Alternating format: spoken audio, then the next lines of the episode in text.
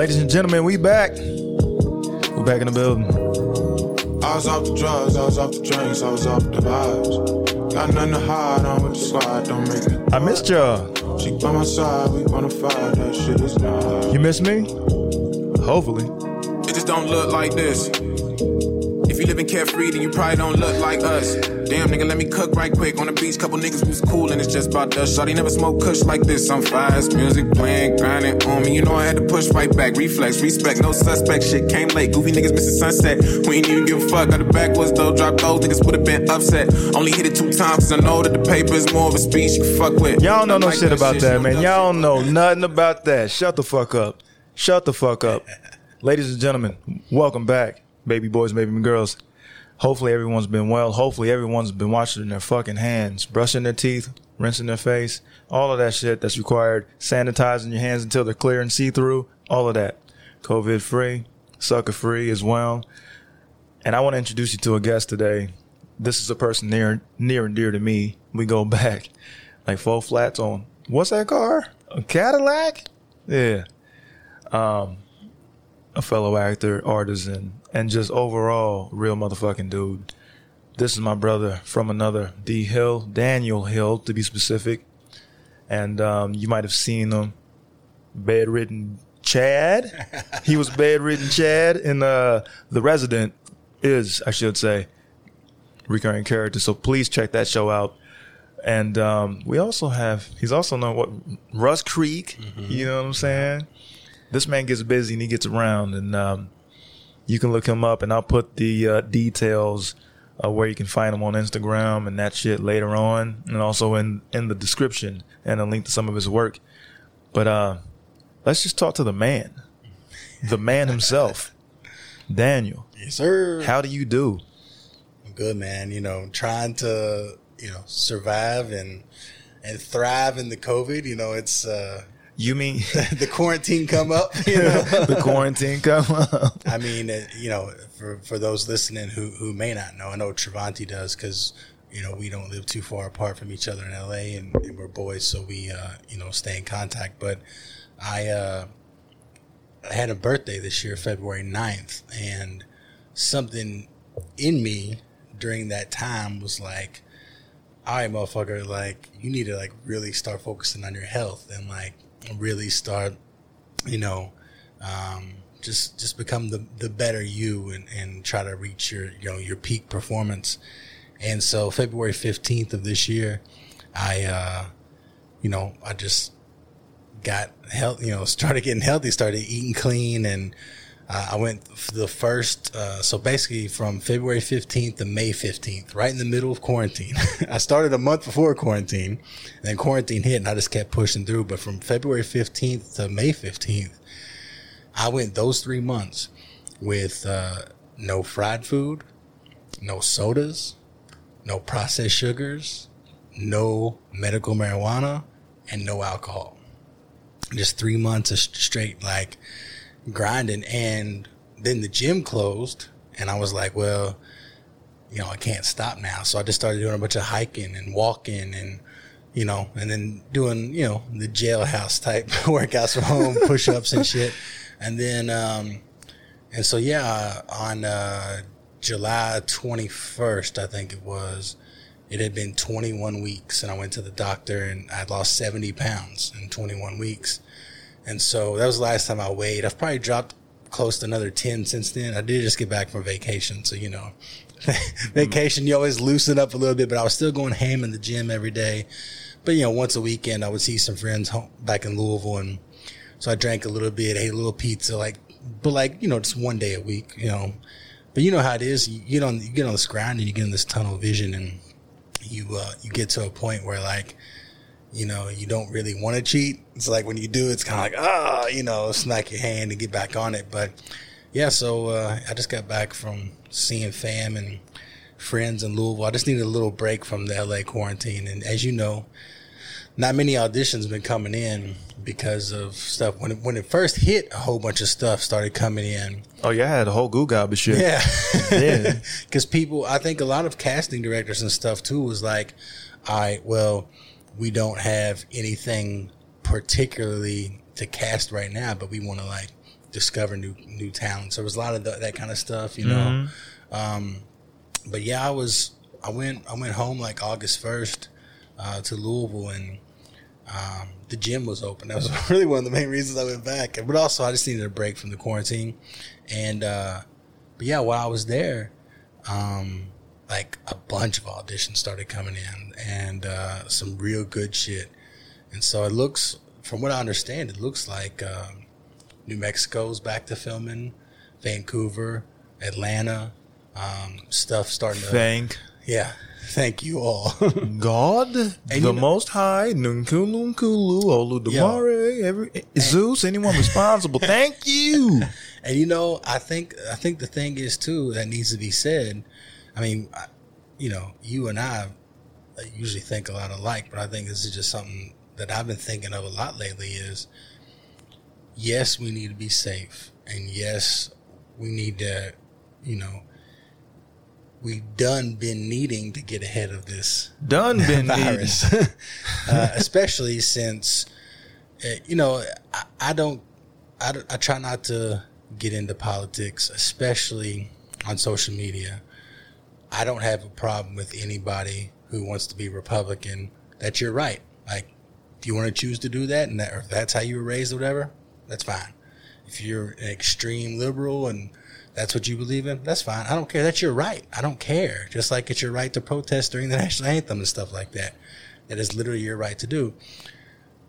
But what kills me is when people, and I, I won't go off on a whole politic thing, but I'm, the reason I'm even bringing this up is the thing that bothers me the most about the coronavirus is that the current president in 2018 disbanded and took away all funding from the pandemic task force.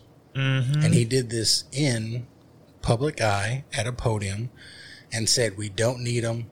It costs too much. We can get them back anytime we want. It'll be quick and it'll be cheap. When you need a pandemic task force, it's always so that they can stay ahead of and figure out when something is approaching. That's why they're called a task force. They stay on the task, right? Exactly. Yeah. So that's what that's what's really pissed me off about this whole thing is I don't care if people are Republican or Democrat. I am everyone's worst nightmare. I am a cultured, educated, free thinking, critical thinker. Mm-hmm. I sit in the middle, listen to both sides, and I don't follow anybody. I, I make up my own mind. But I hate it when either side doesn't look at the pure facts. And the fact is, is that had the president not disbanded and took away all funding of the pandemic task force in 2018, to some extent, we don't know what extent, but to some extent, logic would tell you we would be much further ahead of the curve than we are now. That's why we're so far behind. So that's actually what pisses me off the most about the coronavirus. I want to go to the gym every day. You know, like I don't really go out much as far as like, you know, clubbing or nothing like that. We've talked about that before. Like I'm here to work, you know, that's why I'm in LA. I'm, I'm here to work and Amen. I'm uh I'm not I'm not here to live. I, I'm here to work and through my work I will live. and uh, Yo, man, I think that that's a fucking bar. the more you fucking know. I'm telling you, man. Listeners, just pay the fuck attention, man. Look, just pay attention. D Hill. I mean, you know how it is. I mean, you know, I think a lot of. So I say all that to say the thing that pisses me off about where we are with the coronavirus and the pandemic is like now that I'm back here in LA, you know, when I was in Louisville, I was going to the gym every day. Granted, I was on vacation, but like I was going to the gym, I was loving it, having that freedom again. And it's like we all, and the reason I brought up any of this, and I even brought up the president and everything, is because I love it that Atlanta's filming. I love it that Vancouver and New Mexico are filming. And yes, we need to be safe. I get that.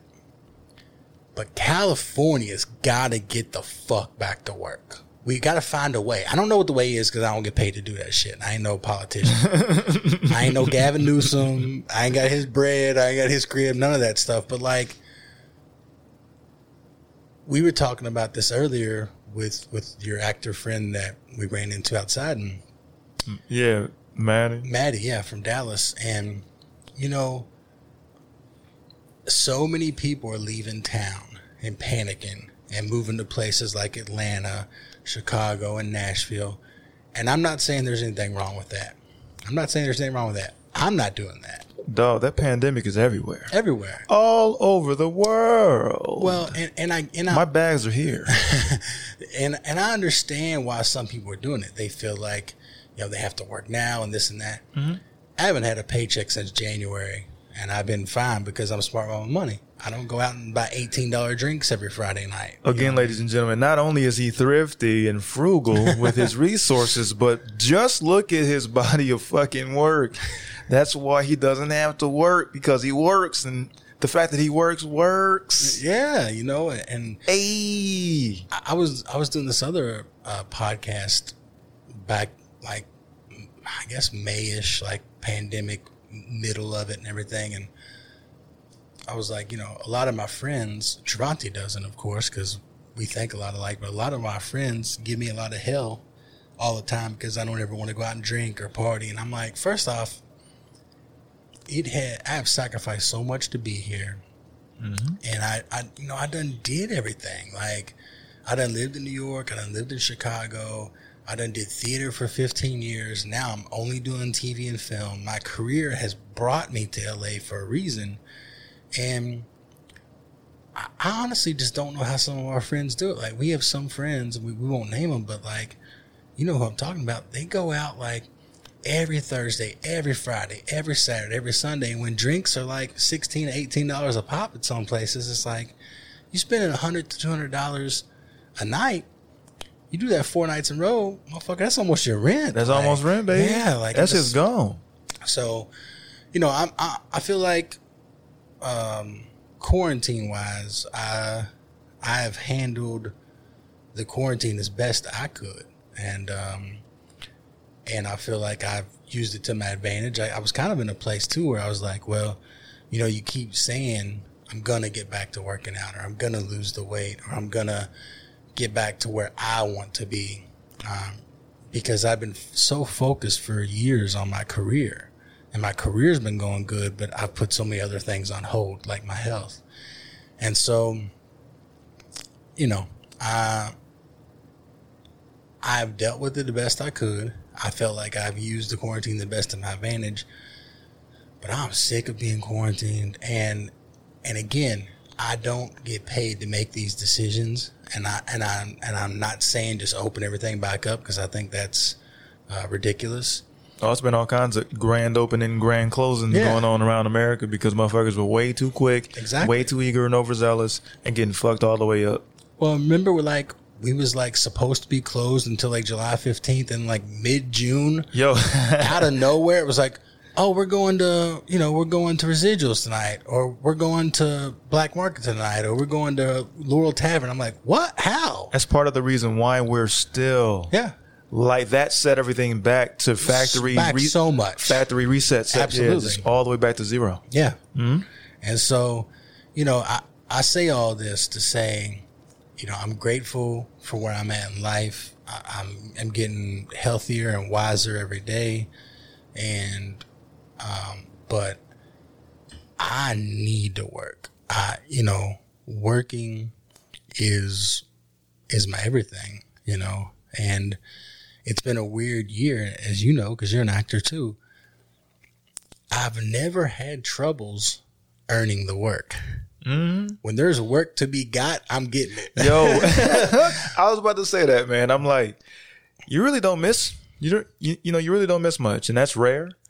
And it's something to truly be applauded, man, because you work. You I, I mean, I appreciate it, but you know, the thing you really is, never stopped. it, it's been such a.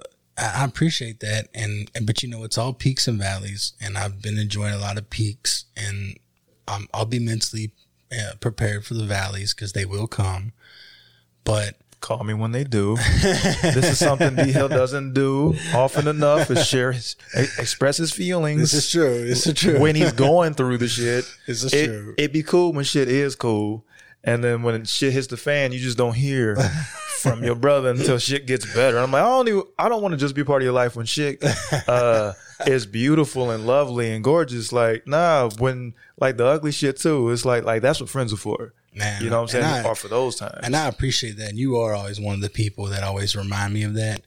And I feel like, you know, these days at least I have some weights to take it out on when it's open. But but yeah, we I you know, again, I, I don't know what we can do, but there are so many people leaving town and that's on them. Like I feel like those of us I was talking to my friend Sean O'Brien and Sean has been an actor out here in LA since I wanted to say like ninety one or ninety two and he was you know he was even you look at his IMDb I mean dude's got like 150 credits. He done did everything done worked with everybody. Uh, been a working actor nonstop for 30 years.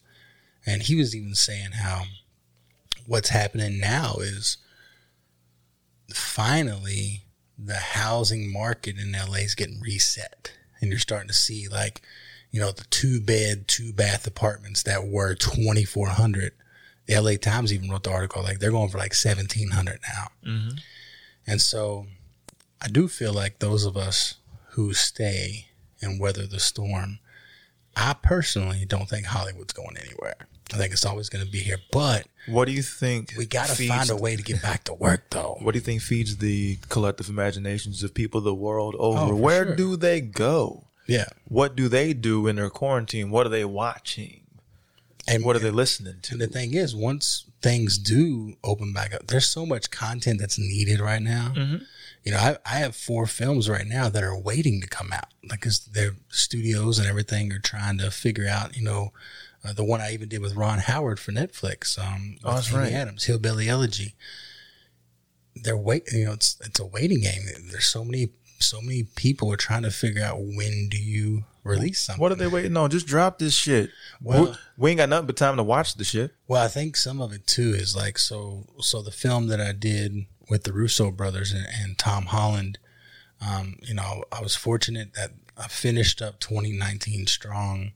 Got to go to Cleveland and, and Bro, you was been like you was bench pressing nine hundred pounds, squatting a thousand. man, I wish. Yo. but, but, you know, I, I- felt very fortunate the fact that I I, I went on a nice run. I had I did seven films in 14 months, and the the final one was working with the directors of the highest grossing film of all time. And that's yes, that's a that's an accomplishment, and it was cool, and they were great to work with, which is another great thing. because you know not everybody's cool to work with. They're often garbage. Yeah, but It happens. You hear these stories. You hear it's the you hear truth. things. it's the truth. You know, it's just one of the truths. But but I will say Joe and Anthony Russo, um, directors of Avengers Endgame and so many other great you know movies, they were great to work with. Um, Tom Holland, who I even said this when we were doing like the behind the scenes stuff, for someone who like dominated Broadway at age ten and is Spider Man and has every reason to be like a diva. Dude's so down to earth, so cool. Mm. And you know, those are always the the types of experiences and relationships that make the job that much more sweeter. Isn't Tom a British kid? British guy, yeah. Him, Jack Gleeson. Remember Jack, who who played the worst motherfucker of all time, King Joffrey, uh, Yeah. Bi- old bitch ass Joffrey. he did an incredible job Yeah. to create a character that I hate so much, and it's not a real thing. Shout out to him, but he's a British kid as well. Right. They seem to have a different level of grounding that just American actors, and this isn't wholesale, but don't tend to have. They have this interesting uh, perspective because I think life there in England is just different in that way. It's a smaller existence in that sense. Um, it's more focused in that sense. And being an actor in England is actually looked at as an honorable profession. That's how acting used to be, Yeah. like the world over. Yeah. yeah. Like Like here in America now, you tell somebody you're an actor, it ain't football. the first thing they do is go, Well, what, what do you do to make money? yeah, yeah. I, I act. Well, what do you do when you're not acting? Find acting jobs. just like anyone else. Like it's interesting. Yeah. I but had- when you're like, you know, when you're seven or eight or nine in England and you say, I want to be an actor, Oh, that's what's. Nobody's forward parents to- go, be realistic. Yeah. You know, quit dreaming. They go, oh, okay. Well, you go to school and you train and, you know, your teachers will let you know if you're good at like it's like and people like us who are trained actors in Hollywood, we're a rarity and people don't understand that. Like you know, that that's why that's why Hollywood has the bad rap that it has because and it took me a while to, to fully, in my opinion, understand why Hollywood has the bad name it has. It's because of this. So many people have been told in their little hometowns or somewhere else, oh my God, you're so beautiful. You should move to Hollywood. You have abs. You should move to Hollywood. Look at your jawline. You should move to Hollywood and be an actor. None of that shit has anything to do with acting. Now it's a land of nothing but jaw lines and Yeah. uh, and so you know you get Blonde so hair. you got to think for 40 years it's been a nonstop wave of these people coming here who aren't actors who come here they're, they're pretenders. they're pretenders they're not they're not, they're not contenders they're let there be let that be known. There's a difference, motherfuckers. yeah and and uh, and that that's what you got to think for 40 years there's been this constant influx of people moving here who think because they look good or someone told them they're cute or someone told them they're funny that they're gonna make it in Hollywood. It's already hard enough to make it as a trained actor. The percentage is already extremely low. To just make it on a whim is like one in a couple hundred million.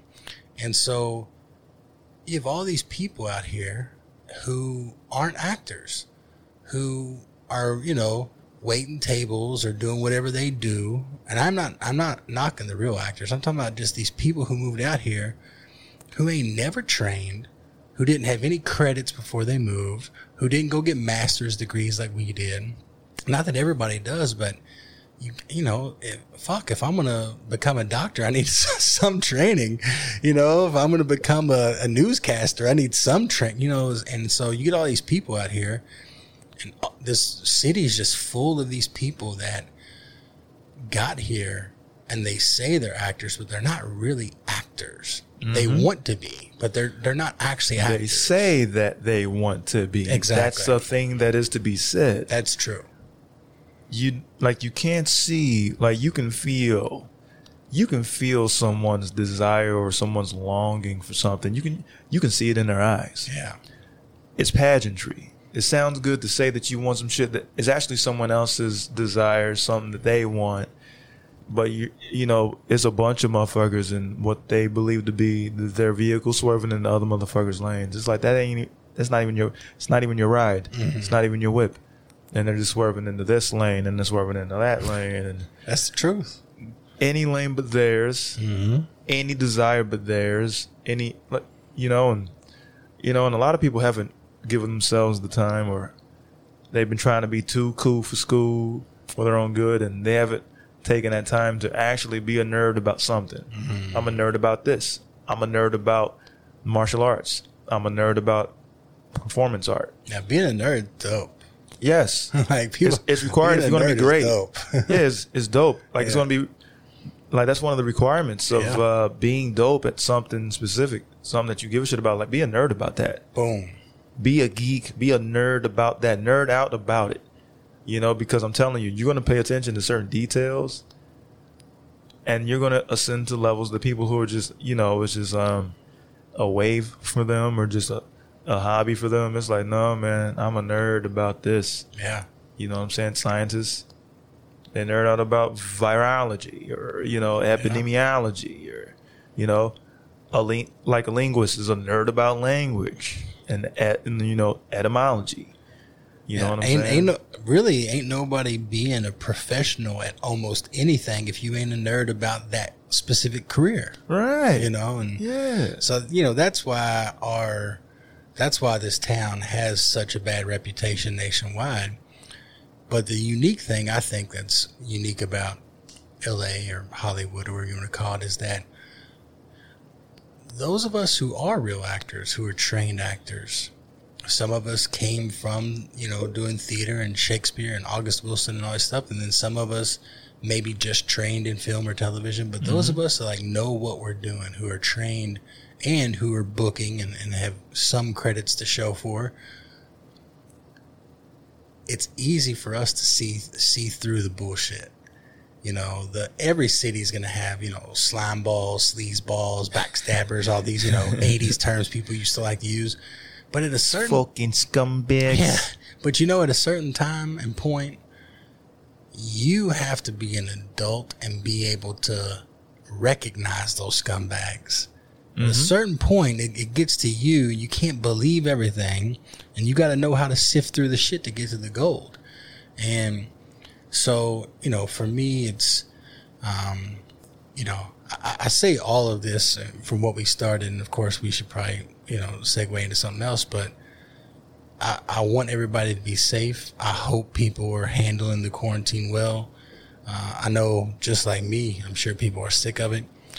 But California, and, and not just because certain actors are leaving for Atlanta and Chicago and Nashville and all this stuff. Me personally, I won't. And this is just my philosophy on it.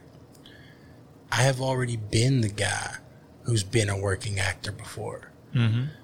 And in most markets, being a working actor in a place like, not this specific, but in a place like in Atlanta or Chicago or a Cincinnati or Minneapolis, you know, all these great regional theater hubs who have some film and television going on. And Atlanta really is huge for TV and film. But as a working actor, there's really a cap on how much you can make.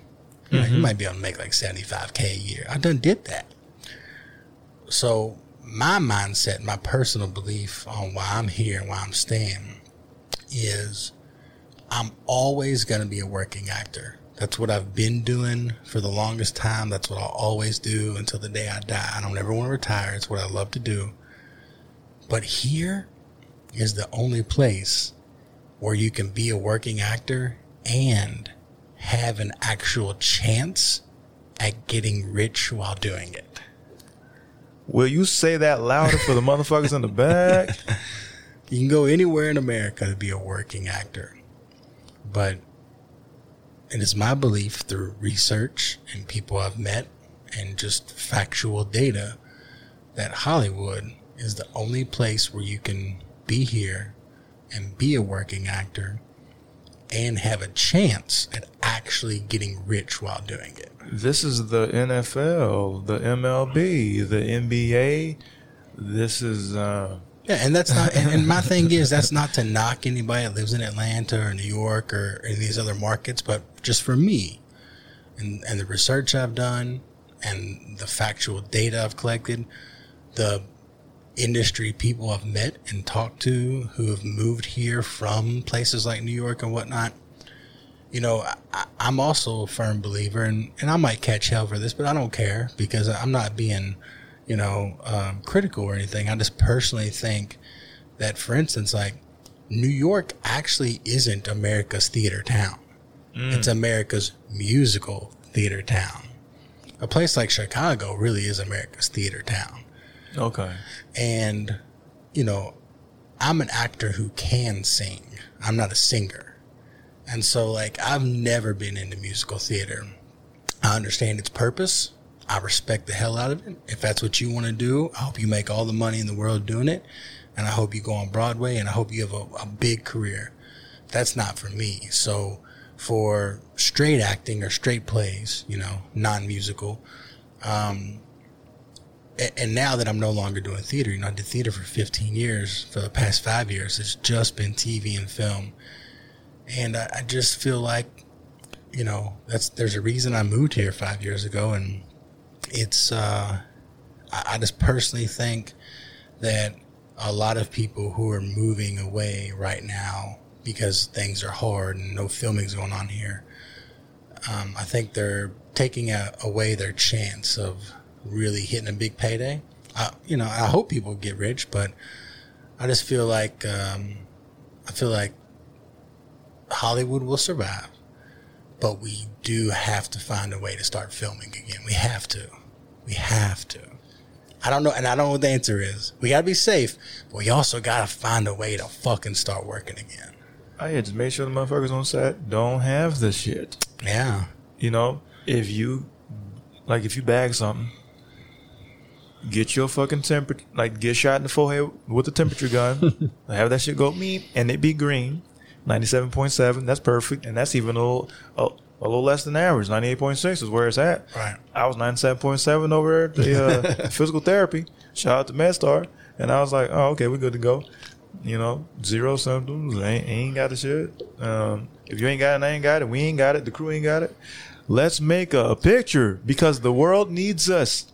Yeah, and you know, uh, I I do know people personally who have died from it, and that doesn't.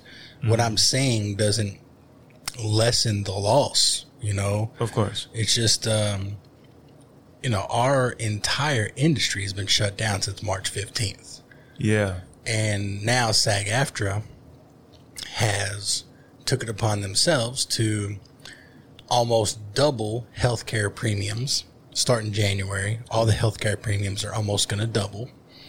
And the amount that you used to have to make to qualify for health insurance is now almost double. And that doubles? Oh, okay. So Fantastic. we haven't been able to work for six months, half the year.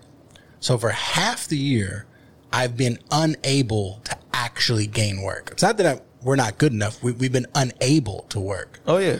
Like, so for half the a lot from year, your agent. yeah. So for half the year, we've been unable to work, and now you're gonna double what we have to earn in half the amount of time. Makes no fucking sense. they got to run that shit back. Makes no fucking sense. Yeah. Yeah. They got to revisit that shit. Yeah. They So need to make like, some changes. there's some shit that like we have to work for more reasons than that. You know, it's like so. it- Look, it- the UFC didn't figure that shit out. Yeah. The NBA, um, and they're getting New better at it. Mexico, The NBA figured Vancouver. Atlanta, Yeah. everybody. You know, turn your set into a bubble. Think, look out, and, and the thing is with the NBA, look how much sweat and perspiration is moving around. There ain't that much sweat and perspiration going on on a movie set. Not as much as the NBA. Hell no, you know bro. saying? So like, There's plenty of space. and, and I'm no doctor, so if anybody out there is listening, oh, you ain't no fucking doctor. I'm not saying I am. It's, it's just like, but something has to be done. California got to get back to work, bro. Like we got to get back to work. Other organizations are showing other, you know, eh, like other industries the way. Yeah. that it is possible to make sure that this can be done. Um, you know, it's a lot of people on the set, a lot of hands, but um, get them fucking tested. And you know what's happening now?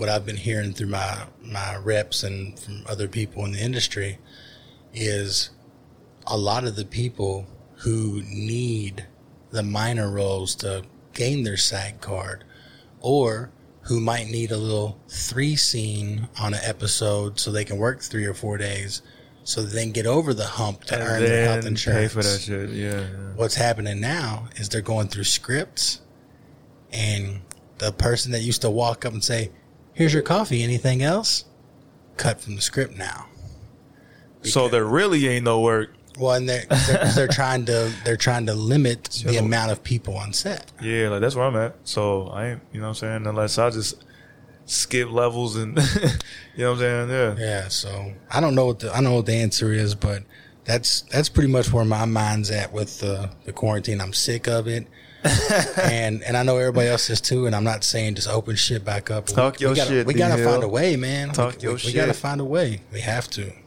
Hey, you see where my mind is? I'm just building. That's it. I'm building my empire. I'm still being creative.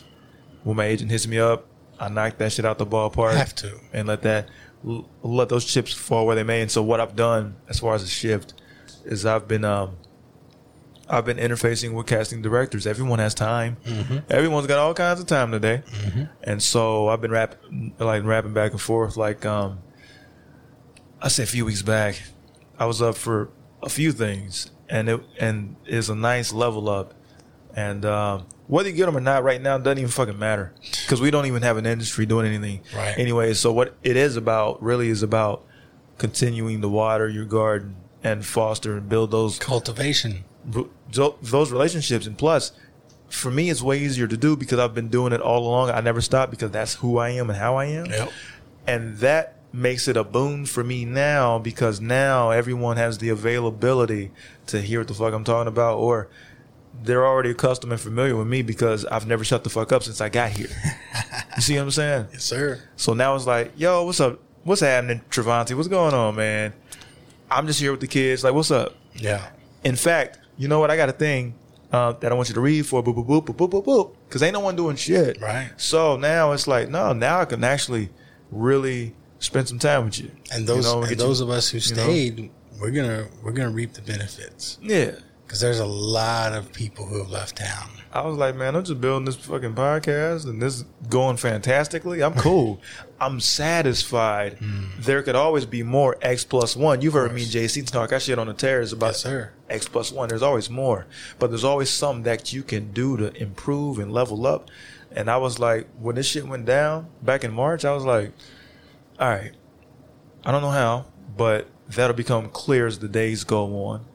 But I'm definitely coming out of this thing, through this thing, better than I even went in. I don't know how, but I'm going to. Have to, And so look, you know. look what the fuck we got going Cul- on here. cultivation and elevation, man. Yeah. And you know, it, it reminds me of the talks we used to have with uh, Pat Cronin, James Cronin's father. Yes, shout out to Father Cronin. Yeah, legendary. But if you don't know Pat, Pat Cronin, Cronin. look him up. 70s and 80s. This dude, I mean, he was just a nonstop working actor in LA for 20 years. Shout been, out to been on James. everything. Yeah, James. Julie, we love y'all.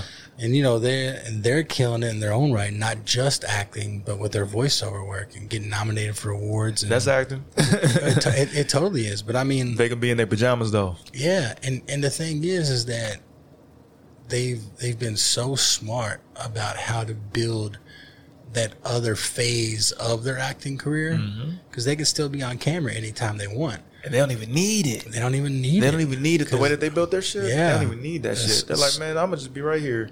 I'm I'm low key jealous the way they were able to to build that. And but but I remember we used to talk with Pat Cronin a lot about how like when he would bring his students here and I would you know train them or and I remember you trained them sometimes. Mm-hmm. And one thing I told them. I think it was two summers ago when they came and visited, and I did a workshop with them at, at the studio I, that I teach out of. I said, one thing you got to understand is the job is auditioning. The perk of the job is every once in a while they actually let you play the role. They'll let you play. Yeah, and it's Yeah. like when when I one of the things my agents liked about me when they signed me, and that they they actually tell uh, their other clients is that my mindset changed years ago, and and I, I really can't remember the specific thing. You know, it's had one of those light bulb moments where all the training, all the years of experience, all the grind, all the hustle, it all melded into this one thing, and I just had this big light bulb moment where I don't really audition anymore. It's called an audition, mm. but I just prepare for a role. Mm. You know, like You get right to set. Yeah, You get well, right to work. I get, you know, I get the script, and yes, it's called an audition, but I don't approach it as an audition. That's my role, and that five minutes may be the only time I ever play the role. My job is to convince you to let me play it for longer, you know, mm. and so just. I, I know that's helped me a ton. This is free game, motherfuckers, man. Y'all, y'all, y'all need to be jotting some shit down. Like he's giving you a whole TED talk, a whole fucking TED talk. Jot this shit down. but that shit there has helped me a ton and and i just it's something that's hit me like oh yeah if i'm if i'm if i want to play this role and get paid for it i'm gonna still do all my script analysis and my my character choices and my physical actions and all that i'm still gonna plan it out and rehearse it just like as if i was playing the role and and i'm gonna make a choice because there's a million ways of playing something and uh, that's helped me a ton. But that's that's one of the things when you were sitting there talking about trying to just stay busy during the quar- during you know, during the quarantine and stay active and, and seeing casting directors and stuff. I love to audition because I love to act. And so, and I love to earn work. And the way you earn work is through auditioning. But I just, I let them call it an audition, but I just don't approach it that way anymore. I just approach it as like, this is my role. If you hire me, I will make you look amazing. And if you pass on me, you will regret it. So what I'm hearing here, one word comes to mind: control. You seize complete control. You don't leave it up to anyone's uh, already established system and criterion for what what's what. Their labels, and like you just said, you can call it what you want. I know what it is. and because I know what it is, I know what to do. Well, you know, in, in those settings, in, in a audition setting, whether it's a self tape, which, as you know, 19 out of 20 things are self tapes. You, you might get in front of one person a few times a year. Yeah. But um, in an audition setting, literally the only things that you can control are your preparation and your execution. Those are really the only two things you can control. At the end of the day, you give your 100%, it's still 50 50, yes or no. So I cannot control how they think. I cannot control if, for whatever reason, in the casting director's mind, they have in their head a blonde haired guy who's, you know, 200 pounds with glasses. That ain't me. If that's what you have in your head, you may not see my audition for what it is, but the only thing I can control is my preparation and my execution. And if I do that strong enough and I feel great about it and you still don't cast me, that's fine. Like, it is what it is. But sometime down the line, that casting director will see me on something else and go, I should have cast that guy. Or I'm going to cast that guy on something else. Steve Martin talked about just he had arrived at a point in his life where he was like, you know what? I can't I can't look like anyone but myself. Mm. I can only be my type and I'm going to have to simply be undeniable. I'm just going to create a work that is so unique to me. You got to go to me to get it.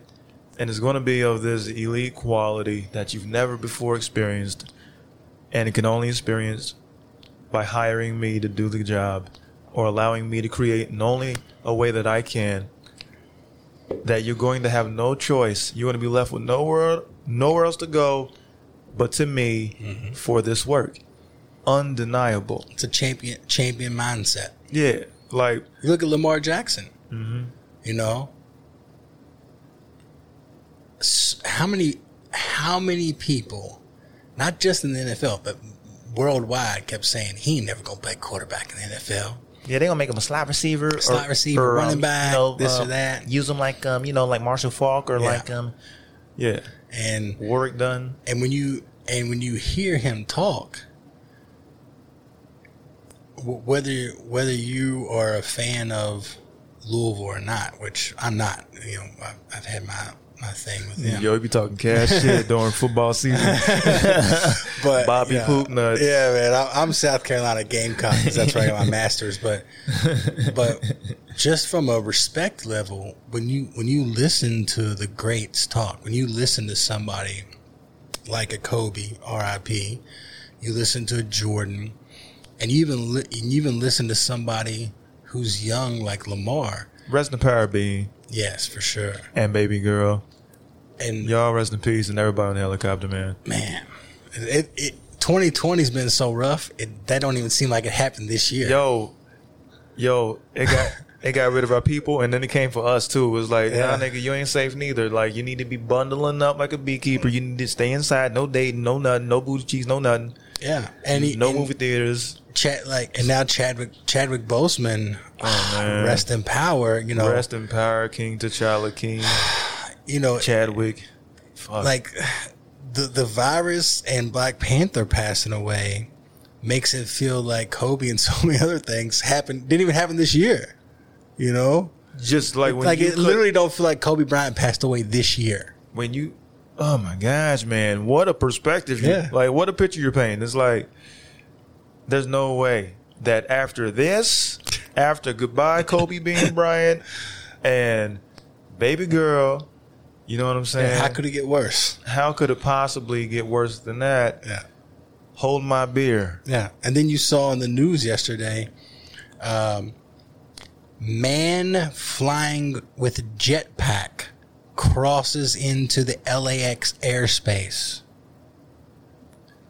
For th- for three different planes landing, pilots had to alert LAX that there was a dude in a jetpack flying in the airspace of where planes were trying to land. Every, Did you have that on your 2020 bingo card? every fucking moment, bro, was one of them. So, but you know, Jesus. w- whether whether we're talking about a great actor like like you know Chadwick Boseman, or whether we're talking about a great athlete like Kobe, or yo, a new young Nipsey. lion, Nipsey, Whoa. and, and now you look at the new young lions, people like Lamar Jackson. Anybody out there listening, whether you're an actor or not, I know me and Travanti are, but just like whatever you're doing in life, when you listen to certain people talk about how they believe in themselves and you can see it in their eyes, you can learn a lot from just seeing someone who has a champion mindset. Hmm. Like Lamar Jackson will probably never lead the league in passing yards. He'll probably never lead the league in completion percentage, but he will probably win a Super Bowl. That's what's And you know important, why? Because you can see it in his eyes that he fucking believes he's gonna win a Super Bowl. Mm-hmm. You know, like he, and so like that's I think that's another thing that's really helped me at least over the last three or four years when my career really started taking off in TV and film was showing up, knowing that I can only control preparation and execution, and just having that glow, that Bruce Leroy glow before I walk in the room of I'm the best. I'm the one here for the job. If you cast me, I'm gonna make you look great. If you pass on me, I'm gonna make you regret it. Congratulations, you've hit the lottery. Send everybody else home. The champ is in the building. You know, and just having that championship mindset. It's like Jordan always said, I see it go in before I shoot. Mm. It doesn't mean it always goes in, but I see it go in before I shoot. and that gets you probably farther along. That somebody who's like, I hope it gets in. It's like, no, I made it. Yeah. Sometimes, sometimes the nigga surprised when it goes go boom, boom, and then like it bounces off, like it bounces off the corner of the fucking rim. You're like, oh, Yeah. I was proven wrong this time. What's like But the that- next one, Remember that classic commercial he had where he was like, I missed more game winners than I ever made. I did this, I did that, and still I want the ball every time.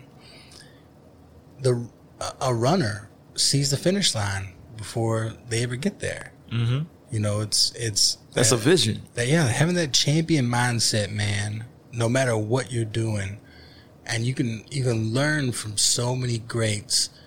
But it's not just about what they say. You can see it in their eyes. You can totally see it in their eyes when they're speaking. It's supreme conviction. It's their aura. They got their aura up at some point in their life. They just increased their nin, their tin, their rin. You know what I'm saying? And um, what they just emit is just power, and you just can't help but just get drunk off of that feeling. You're like, man, if I feel it, and I'm not that person, I'm just adjacent, but I felt that person's energy. I felt that power. I felt that conviction. Like just they have this gravitational pull, like this gravitas about them that's just like intoxicating. It's like, man, if I can even do or believe in me half as much as that person believes in themselves, I'll get pretty far. I, I think I'll get some shit done. I think Yeah, I man. I think I'll get some furniture moved. you know what I'm saying? Yes, sir.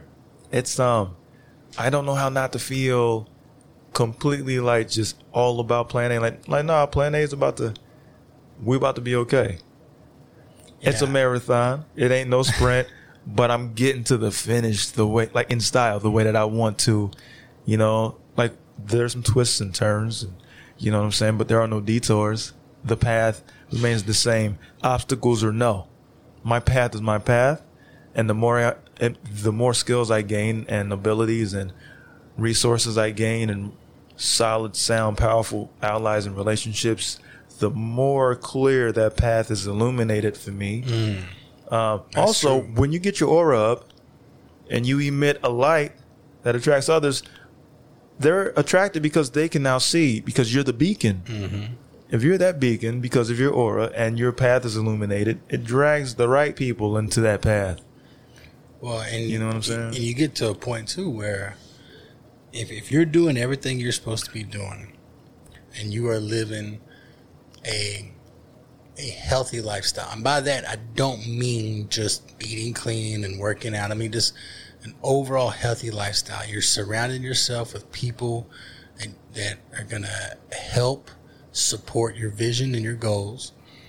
You are ingesting things mentally and physically um, that are only going to make you better and you have a constant positive outlook on life you know positive attitudes are contagious and so are negative ones when you're doing all of that and your aura's glowing the way like that is when them mosquitoes come towards the light you know who they are Hey, you know that's free game, yo. I'm telling you, jot this shit down. Like, I don't know how many times I got to tell you.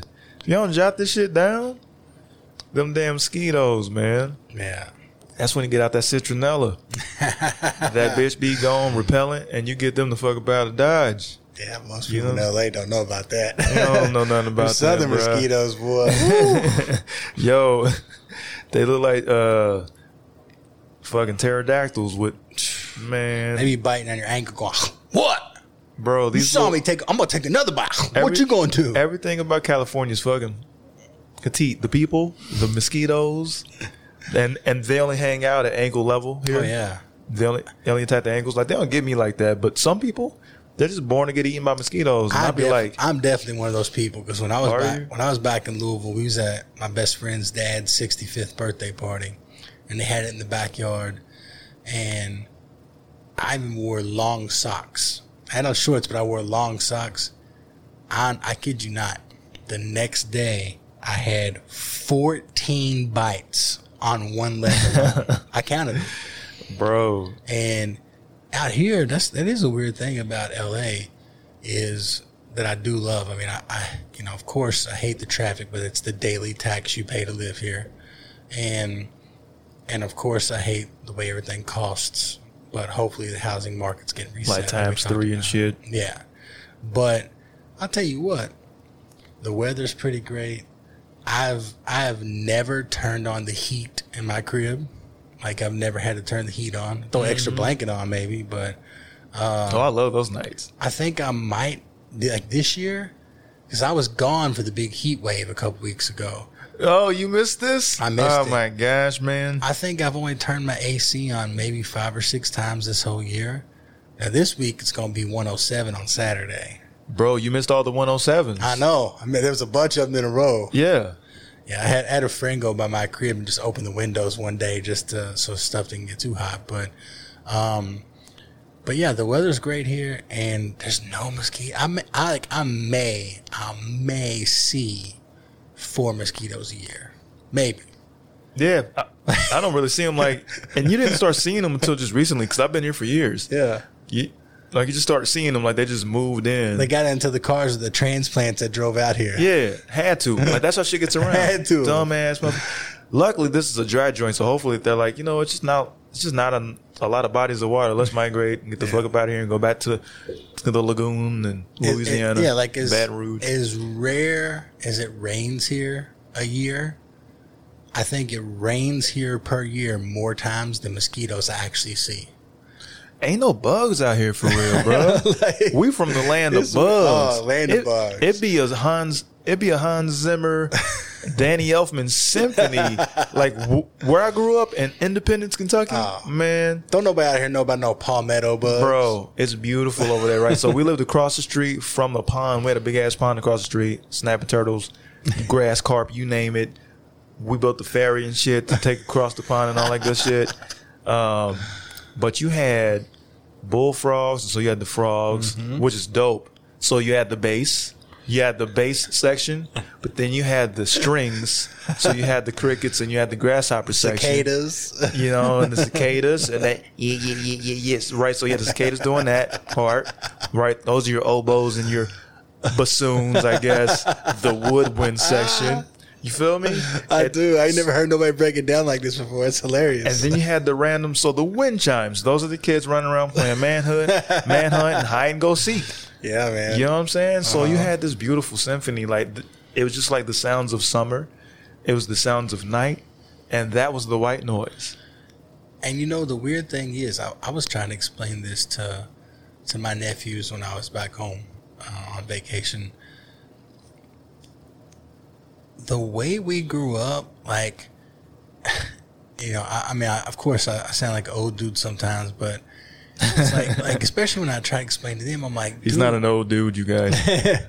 but like I try to explain to them, like, dude, like y'all be coming home from school and just like sitting in front of that TV playing Fortnite or whatever, like all night long. Like, yeah, we wanted to play some video games, we did that shit too. but we had sections of time. Like I remember for me, especially like when it wasn't football season, mm. you would come home, grab your little snack, whatever it is, oatmeal cream pie, whatever. Ooh, I, I was watching DuckTales, Yo, followed by Chip 'n Dale Rescue Rangers. Yes, Might catch an episode of Bob Ross you watched. with some happy little trees. You watched TaleSpin, TaleSpin, Baloo, Darkwing Duck. Dark. Yeah, bro. Somehow I'd fit in back to back episodes of Saved by the Bell. Mm. Then I go out and play some wiffle ball or some football or some basketball with everybody in the neighborhood. We'd be playing baseball in the in the cul-de-sac with the tennis racket and tennis ball like it was a baseball bat. Mm. Just like anything to get out and do. Then you came inside, ate a little dinner, played some video games, did your homework. Like video games is like uh, it was a portion, you know. Mm-hmm. And then now there might be a couple times, it, you know, if it's like way too hot outside or it's raining or ain't no kids around, then you might binge a video game. You might try to see how many times you could beat Mario three in one day or something. Mm-hmm. But like. I felt like we was so active. It was like a little bit of TV, and then it was always go outside, see who you can get in the neighborhood, and just like, and we had rival neighborhoods too. Like, you know, we meeting up at Auburndale to play ball. It's it's Scottsdale versus you know Yorktown, and like, and so like you'd have like these little rivalries, and then like, um, but I, I just don't see, you know, the the people that are that are in like middle school and high school now. I, I feel bad for them in a way that like they think that social life is nothing but video games and TikTok. Oh my gosh, I don't understand uh TikTok or I what ref- it is. I absolutely refuse Mm-hmm. to ever put TikTok on my phone. it is not going to take up any No. space on my I'm phone. only on Instagram because my reps make me be, and that's fine. Like I get it. it's a picture on set. I get it. People, you know, fans want to see that stuff. Yeah. I, I can I can do that.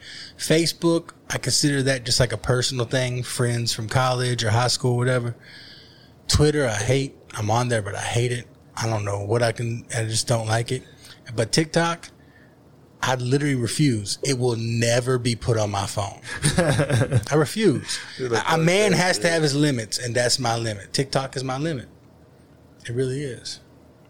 fucking TikTok. I can't do it, man. It's um, yeah, I refuse to put that dumb shit on the phone. Yeah. I, I don't even because it's all what like mu- music based or some shit. I don't even know. I just know every time I see it, it annoys me, and and I hated that again. Like I hated that the youth, so many of them think that like, so many of them think that like once you get home from school, if you ain't doing sports, like the only thing there is to do is like TikTok and video games. It's like I, it's when you was talking about, you know, the white noise of, of everything. I'm, you know, LA's a different place, you know, to raise a family, just like New York. But like, I'm, I do miss that about just life in America in general. Is like, I miss driving down the street and having to go slow because a kid might run out in front of my car. Mm. Like, Man, you see don't playing know where football. the kids the- be out here. That's what I'm saying. Don't- you, you don't even see kids, bro. Nah. It's weird. That's what I'm saying. I, don't, I really Not that I'm looking for children. Nah, but like when, But, you you when know. you're just in the neighborhood, you in Burbank or Studio City or something, and you driving around in your neighborhood, like I might see a couple kids like skateboarding or something. You see some here, yeah, Burbank, downtown. You know what I'm saying? you know, you don't. But- yeah, I don't. I don't know how that happens, but I mean, some of these kids are going pro. yeah, They're going pro in video games and shit. I was like, well, okay. Yeah. There's a lane. There's a lane. esports, right? Yeah, yo. What do you? How do you feel about athletes? Is that? You might have just coined the term. Preposterous. Is that a term, or did you just coin it? I, I think that this is something that Athletes? uh, they're trying to call themselves as athletes. Um, I'll say this. Clearly, there is a ton of skill and hand-eye coordination that goes into being able to master a game. bro, I be on the games. I play like, games. Yeah, I That's grew up. fine. Like I grew up doing gaming. this. Yeah, it takes It, skills, takes a lot of this, and it takes a lot of this, and it takes you know. It's beyond chess. But it's, And it's way not a- faster. it's not a sport. Yeah, It's not a sport. Like NASCAR is more of a sport, it's like We don't believe you. You need you more. know, but you know, like NASCAR is more of a sport, bro. yeah. Like a lot of people be like, and I don't watch NASCAR, but I, you know, I think a lot of people think, oh, they just drive around in circles. It takes stamina to do what they- that. It takes stamina, and there's you know they plot and they deal. They draft. Yeah, all kinds know. of stuff. Like it's way more of a sport than like They train to sit in the car for hours doing 200 mile an hour. Yeah. 180. table tennis is a sport. Like professional ping pong, Mm-hmm. Yeah. that's a sport. You sweat. Professional badminton is a sport. Curling is a sport. Physical activity. Physical. It's fucking physical. Yes. What you're saying is it's physical have to do- activity. yeah, like, and, and. I'm not knocking any. You know what? If there's kids out there who are athletes, I'm trying to get a bag out of that. So it's like, hey, eh, I- the thing is, the the older I, the, Twitch. the older I get, kind of like we was talking about earlier with like politics. The older I get, my thing is this too. I don't have to agree with you to want you to do good. Like I might sit there and be critical over calling esports a sport. Doesn't mean I don't want the kids who are making millions to get rich off doing it. get those bags. Get your money. Get them bags, man. if, if people are dumb enough to believe what you're doing is a sport and they're willing to pay you all this money, get your money. they ain't even got to believe it's a sport. Just Yeah. enjoy, just enjoy watching what I'm doing, Yeah. or enjoy watching me doing what I'm doing, which is what Twitch is about. It's like, yeah, we're not just, we don't care about the game that you're playing. Yeah. usually we care about you playing the game right because you know like my uh a mentor of mine at syracuse roosevelt rick wright jr uh said shout out to him. Just an act that attracts. Just being an act that attracts. This is my uh, television and radio broadcast guy. Showed me the way. You know what i'm saying? But yeah just creating an act that attracts. Yeah. that's how he says that shit. Well, you remember um, Dr. Eddie Warner at the University of Louisville who used to teach a class in rap music and he was, oh uh am, Yeah. am i crossing gears? White dude? No no no Wrong guy. Okay. wrong guy. Big black dude. Um, cool as a fan. He, he taught a class in rap music and he taught a class in hip hop history. And one of the things I, re- I remember from the class I mean I was you know deep into music myself. And but one of the things that I remembered from the class was that he talked about how all of the greats would always say the thing you need to do in order to like separate yourself and quote unquote become a great is to develop a style that cannot be duplicated. And you look at somebody like Outkast, ain't nobody really trying to do what they do because you can't. I just had. You know what I'm saying? Like, I was doing a pod last night, yesterday, and uh, my brother, we played him in uh, with a uh, SpottieOttie from Aquemini, I, want to say, and uh, we were talking about that. I believe that we mentioned that, or it might have been pre-pod, but I was like, no one else. I might have been faded and just thinking to myself, actually, might have been no other humans involved. but anyhow, it was. Um, I, I was thinking, you know what? No, I think I did put this on the pod. Anyways, I was talking with Mark, and I was like, man, it didn't matter what album it was and how radically different each album was from the next album or the previous album Mm-hmm. because they would they were the musical anamorphs they would turn into a whole new form and come up with some fly shit that never had been done before Yep.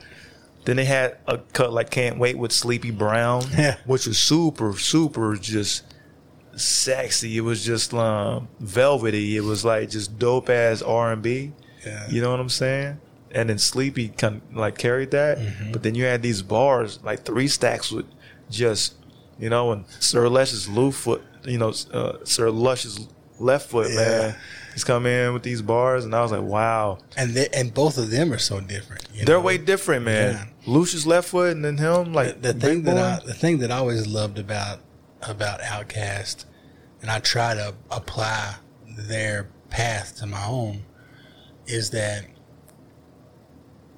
Andre always said that what they actually did on the Speakerboxxx and the Love Below, that is the type of experimental shit they've been wanting to do all along. You beat me to it, man. I was like about to Southern mention that. Playalistic, you know, those first early albums was how they was able to get a record deal. Because it was like, if you heard elevators, it was just straight up hip hop, rap shit, you know what I'm saying? Mm-hmm. Then you started seeing Hey Ya happen and dude in his bizarre clothes. Well, he's always, you know, uh, you know, Three Stacks was always on some bizarre fashion, Yeah. but then he was just in that bag hard. Like they leaned into that because it's Yeah. like, all right, man, like we got y'all. We've captured your hearts and imaginations. Now we just get to be ourselves, truly. But we had to get into the rap game. We had to get to the game first. And you know, there's so many people who, whether it's acting or music or corporate, there's so many people who don't want to play the game, and or refuse to play the game. How do you learn how to beat it? I don't want to play the game, Pick up a but I know I need to. I know I need Yeah, to it's play. like, all right, you know? all right, I got to beat this game. Yeah, I ain't gonna I refu- I ain't gonna refuse to play the Hollywood game because that's denying what it is. You got to know what it is. And you got to learn how to manipulate it to make it work for you. And um, they were able to do that unlike no other. And like I still remember, I know some people weren't fans of it, but I was such a fan. Like I own it on DVD, the the film Idlewild. That album was amazing. And the Even I, that. I, I just love the film too. I love that like it was basically like a two hour music video with a lot of acting and They I- are artists. they are artists, man. Even the difference between Speakerboxxx and and the Love Below, Oh. which was released, it was a double album, Yeah. radically different. So One's different. radically different from the other one. yes, sir. Yeah, it's like, you know, like pink and blue. Yeah. Pretty pink, baby blue. Yeah. And you look at some of the, you look at some of the people who, who also have had like hugely successful careers. Even somebody like, you know, just that one thing I'll always remember of create something that is so unique and distinct to you that no one else can even attempt to duplicate it. And you look back, anytime, maybe I'm wrong. I don't think I am, but maybe I am. But when you look back in hip hop history, any time that there's been mention of, oh yeah, such and such is the next Jay Z, Papoose, and people like that. Oh, no. And, any, and anytime somebody would would bring up how they sounded like him or they was gonna be the next. If you trying to, and I'm not saying he was, but And his bars are insane. I know. I'm just saying, like you know, if you if your style isn't completely unique to yourself, then it's it's hard to duplicate somebody else. You know, it's uh Did you see the uh, Instagram video or whatever it was of that cat who sounded exactly like a clone of Jay Z? no. Well, when you hear it, I'm talking about the octaves. I'm talking about the Wasn't way. Jay Pharoah from uh, SNL? no, no, but it might as well have been right. It, Yeah. it was like he he had done himself because his bars are great. They were really good, but there was already a Jay Z. So now that I know what you're capable of, if you refuse to not sound exactly like Jay Z, his cadence and everything, it doesn't matter what your content is, because if I want to hear Jay Z, I'm going to go and listen to Jay Z. Right. Because can't nobody do He Jay Z like Jay. Z. Yeah, he got a bangers on his own. I don't need to go. Bro, there's no mash. need to hear another Jay Z. Right. I'm just going to listen to the great Jay Z. Mm-hmm. You see what I'm saying? So I'm like, my guy, you need to get your style. You need to get your style. Now, if this was a way to just show people just his raw skill, that's cool, Mm-hmm. right? Because he went viral. But now you need to, right? You need to sound like someone that sounds like whatever your name is. You, like you need to sound like that right? You don't hear J. Cole trying to do Jay Z, Kendrick Nah. Lamar trying to, right? And no one's trying to do anyone else. Yeah. No one's trying to do Schoolboy Q. Schoolboy Q is not trying to sound like the game. Right. You know what I'm saying? Mm-hmm. No one's trying to do that. Yeah. No one else is name dropping like the game Any- does. Yeah, anybody anybody who who is really successful in any type of entertainment field, they've found a way to be extremely unique in themselves. You look at, you know, the person who is arguably the most successful, aka greatest actor of all time, Meryl Streep, and we only say that because she has more nominations and wins than anybody else. Okay, Metrics. and and her skill is incredible. One thing, but like all the awards and stuff aside, the thing that I have always admired about Meryl Streep is that it's documented. She said this in an interview before that her very so she graduated from Yale, got out here to L.A. Her first audition she went on, the casting director made her cry and said, "I don't know how else to tell you, but you're ugly." and you're never gonna play a lead role. You're not gonna. I don't know why you're trying to audition for these type. You're gonna be like the ugly friend. You're never gonna like have a career.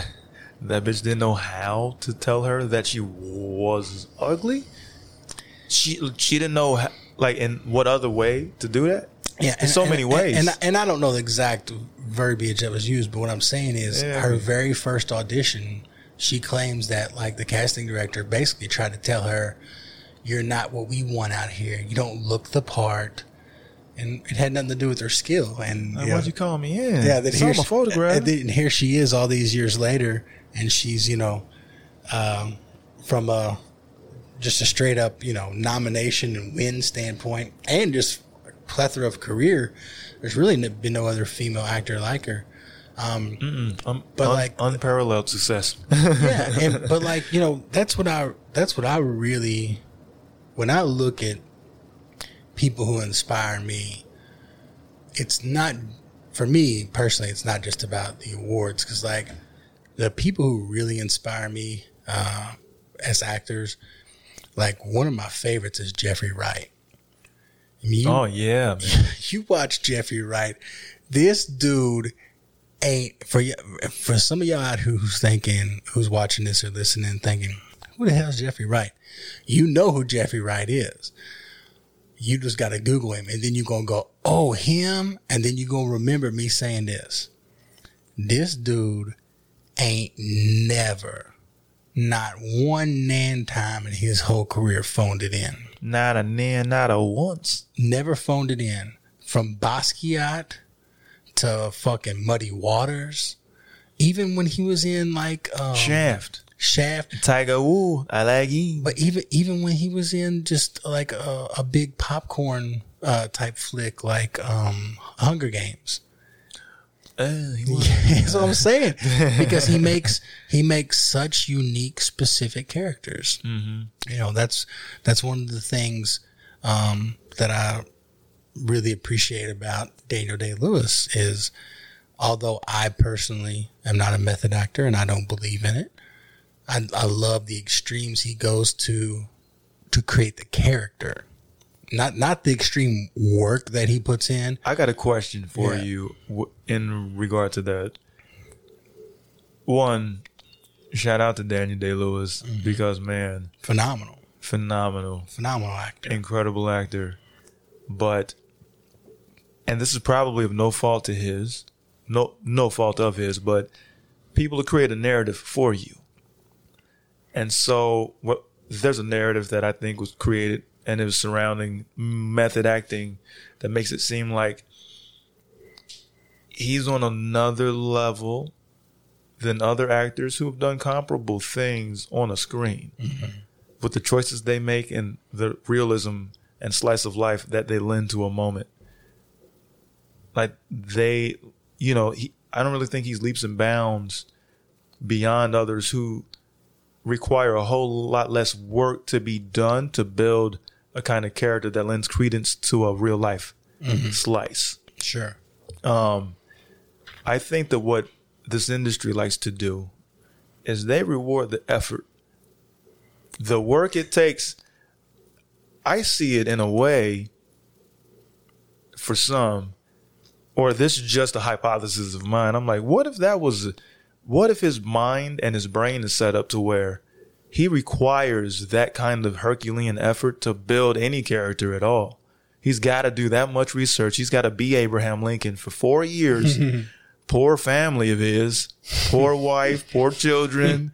He's Abraham Lincoln and he ain't answering to nothing else but Abe.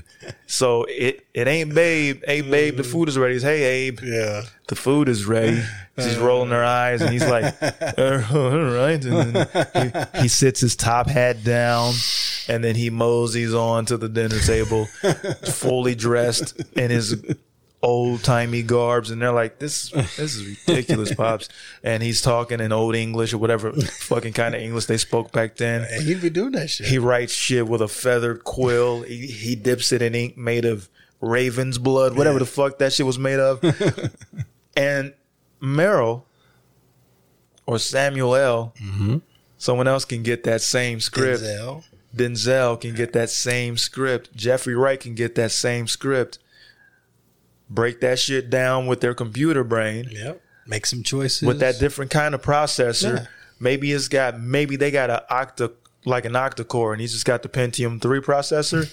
It's a little slower. It takes more time to get this shit broken down to a way where he feels confident enough to share this with the world Right. and do his detective work. Now, Meryl Streep calls it detective work, so she gets right down to it.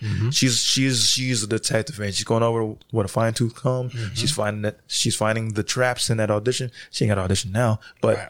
you know, she was talking about when she was younger and had to audition and shit. She's like, "Cool, I'm turning into a detective. That's what I literally am." clues in the text. She looks for the clues in the text. Yeah, we're on the same shit. Yes, sir. And um, then she makes her findings, and what she does in that audition that they call it is she just presents her findings. That's it. That's it. She just presents her findings. It's her mm-hmm. presentation. These are her discoveries. These are the choices that she made and the conclusions that she had drawn based on that work that she did. Didn't take years. Yeah, and this didn't is take and months. this is one way of doing it. and that's one way of doing it. And that's what I And respect I'm like, about damn. and that's what I respect about Sam Rockwell. When when Sam Rockwell won supporting actor for Three Billboards, Man, that movie was great. a win for Sam Rockwell was a win for working actors everywhere. Because he really wasn't a household name yet. Mm-hmm. Actors knew who he was. But a lot of people on the street, if you would asked who Sam, they would have been like, who? Um, but what I love about Sam Rockwell is he's he's got a he's got a quote that's actually similar to what we were talking about earlier with championship mindset and what you can control and everything. His is a little bit more blunt, and I, and I love it. He goes,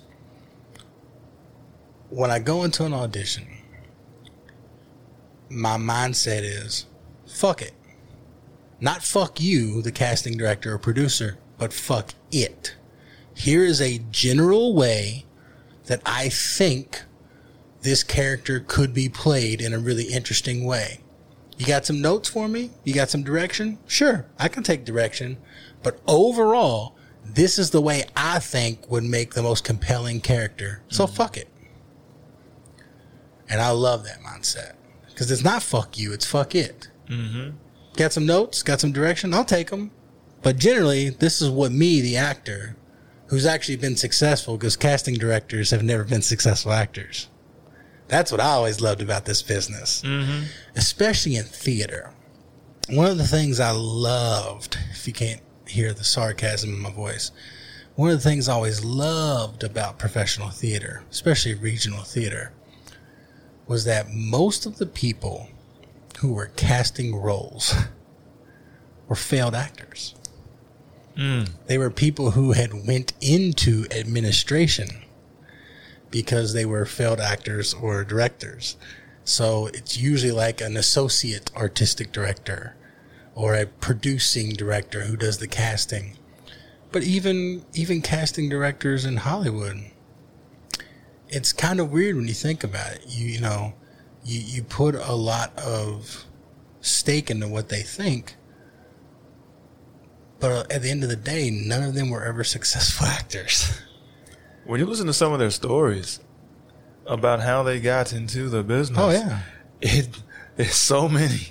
It, like, it and you're, has, you're the one making the choices. it has nothing to do with a life of artistry no. or anything of the like, or you know, I used to do, I, I, I used to be an actor, this or that. Sometimes it's radically unrelated. Yeah. They're like, you know, I was a math teacher, and you, you, you know, and I, Yeah, I needed a something to do. job, so I started. I was started being the assistant. a friend of for- mine was a sound guy for a thing, and Yeah. they and they needed another guy. So I was Yeah. like, okay.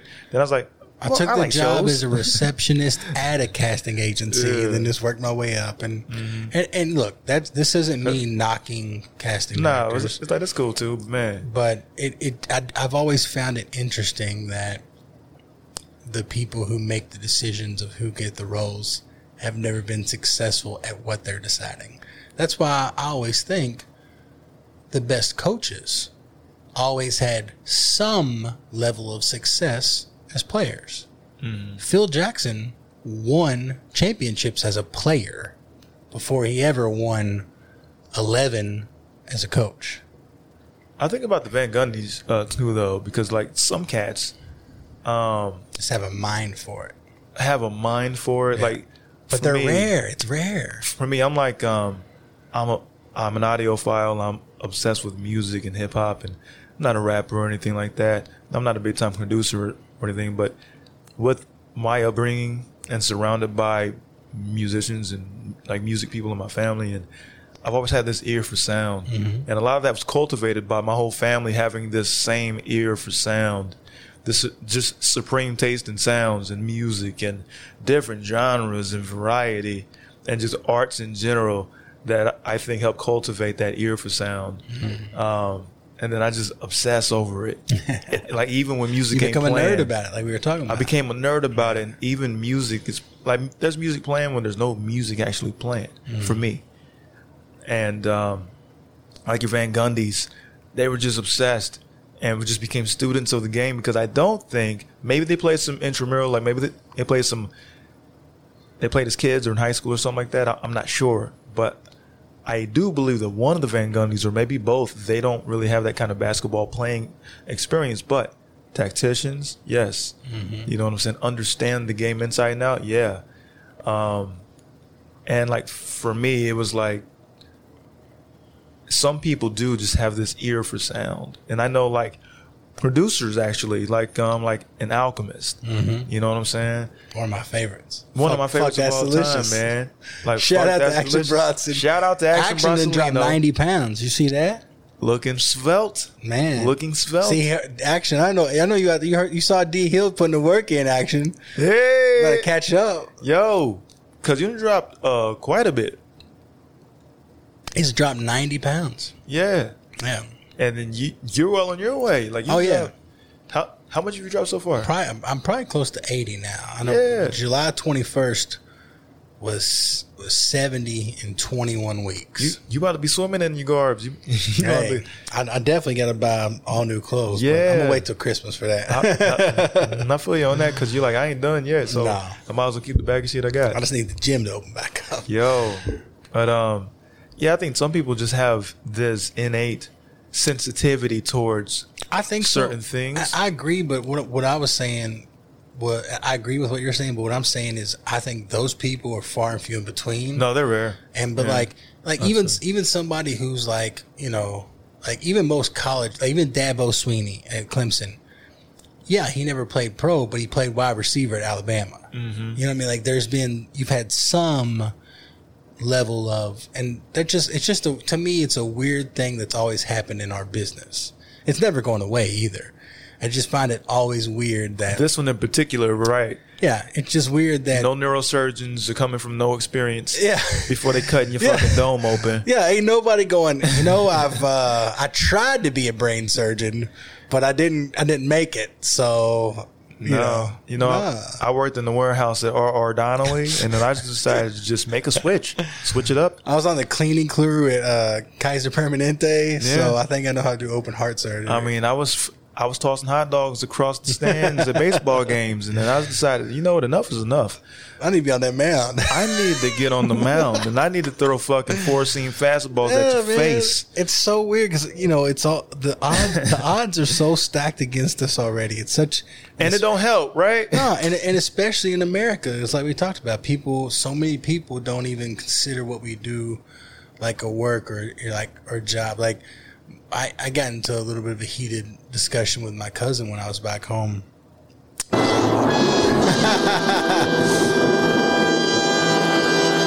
I was uh, trying to get him. Uh, he want he want, he wanted some tips on you know how to get healthier and lose some weight, and uh, and you know he's he's in bad health. He smokes like a pack of cigarettes a day, but you know he works uh, from home, sitting in front of a computer, doesn't eat right, and eventually over time that stuff catches up with you. Especially you know later you get in your thirties and whatnot, and You become built like the chair you sitting in all the fucking time.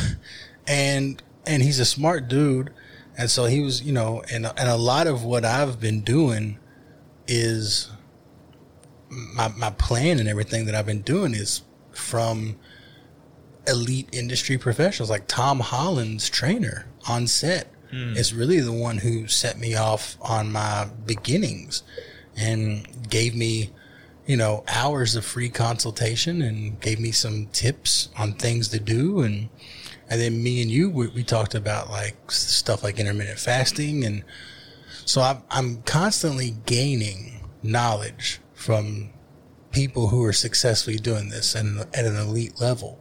And so i was trying to explain to him some of the stuff of like hey here's here's a few things that that you could do. You know you could you could you know take three minute three ten minute walks a day you could you could do an eating window or intermittent fasting. We were just talking about all these sort of different things. And it, it got to a point where we kind of got into this, you know, heated discussion. And he said, well, look, look, Dan, I, you know, I, I got to work. You ain't got to do nothing hard. And, you know, just all day long, you can do whatever you want. And, you know, you don't, you don't have to do anything hard. And, I wanted to like so bad to be like, number one, you're not lifting a bunch of like concrete cinder boxes if you're sitting in front of a computer. And number two, just people just don't understand what it takes to do what we do. Like they don't understand like we don't have the luxury. I haven't had a paycheck since January. We get told Think no. about that, people. I have not had a paycheck since January. I'm not evicted. I'm not homeless. It is what it is. Bank account keeps dwindling down. You want to talk about a level of stress? Imagine having a level of stress when you don't know when your next paycheck's coming and your business is shut down. Your whole industry is shut down. Mm-hmm. And so, like, you know, when you get an audition or when you get, you know, an opportunity to be seen by a casting director, it's one thing. So I, so, you know, I teach private lessons now, and now I'm teaching at universities again, doing online master classes. And one of the things that I always tell people is when something comes, when an opportunity comes along your way, and if this opportunity is an audition, guess what you don't get to do on Tuesday night with your friends? You don't get to go to B Dubs and have buy one get one free wings. Mm-hmm. That's what the people who do who don't want to work. You sit at home, quiet, pencil, paper, and detect and dissect, and get off fucking book so you don't have the paper in your hand staring down at it every other line. Bars. Yeah. Bars. That's another thing. If anybody's out here listening who's an actor and, and you're wondering why you ain't booking much, when's the last time you did not have a paper in your hand for an audition? They become slaves to the page. Yeah. Even even when you know the shit, right? Yeah. There's something about having that paper Having it- in your hand. It makes you th- it makes you start forgetting. it makes you think right because Do I really know it? it's a weird mental game. Yeah. And it took me some years to figure that out. Um, where I'm like, you know what? I feel like I tell my when I get properly prepared and I over prepare. When you over prepare and get couch ready, mm-hmm. uh, you know what I'm saying, in your bedroom ready. Mm-hmm. When you when you get it, stop doing what you're fucking doing. You got it. Now leave room for your mind, your right brain, your creativity, your spontaneity for you to make it yours. It's mm-hmm. yours when you leave it be and let it sit and marinate.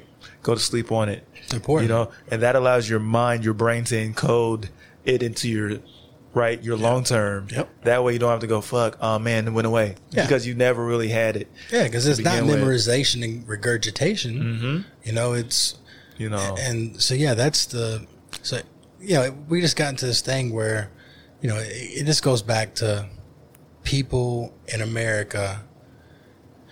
They don't respect the craft or the profession of an actor unless you're famous.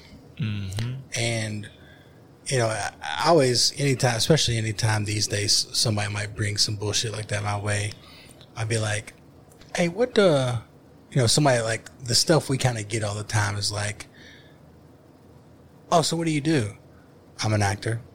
Well, I've never seen you in anything. I'm like, well, bitch, maybe you need to get out more. You got Netflix? You You, got Showtime? don't stop 'Cause I got shit doing on both those right now. um, Either. but the other thing is like, um, you know, you either hear people people be like, "Well, I haven't seen you in anything," and I love to be like, mm, "That's a good point. Who's your doctor?" My doctor, you're like your per, your primary care doctor. Like, what doctor do you go to? Oh, I go to Doctor Jankowitz. I ain't never heard of him. Is he a real doctor? He's not on billboards. I don't see him on TV. E. I never heard of him. Never seen him in anything. Is he a real doctor? How does he make money? You know what I'm saying?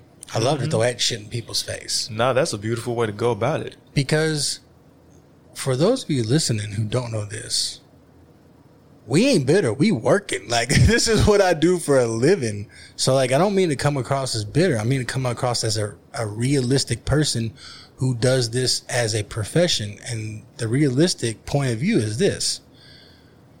The people that you see on TV and award shows and all that, at one time they were just working actors the the rich and famous in this industry are less than 1%. There's only about 5% of actors in the world who are actually working actors. So the other 95%, those are the ones waiting tables and all this stuff. Those are the ones you need to be asking, well, what do you really do? or, you know, or like, what are you preparing to do? Or what are you working on? Or what are your goals? um, because everybody's at a different place. It's okay. It's okay to wait tables as long as you're truly, really going after it. And they're right. They're en route. Yeah. You know, if you're asking um, a waitress what she does, she should say, "I am an actor." Yeah, Right now, at, at this very moment, yeah. I'm waiting a table, but I'm an actor. And there ain't nothing wrong with that. that. The only, You know, the only time you caught me along the way. I'm en route. Yep. And but the, and the only time that they're perpetrators Mm-hmm. is when they just like to say they're Mm-hmm. an actor, and you'd be like, "When's the last time you went on an audition?"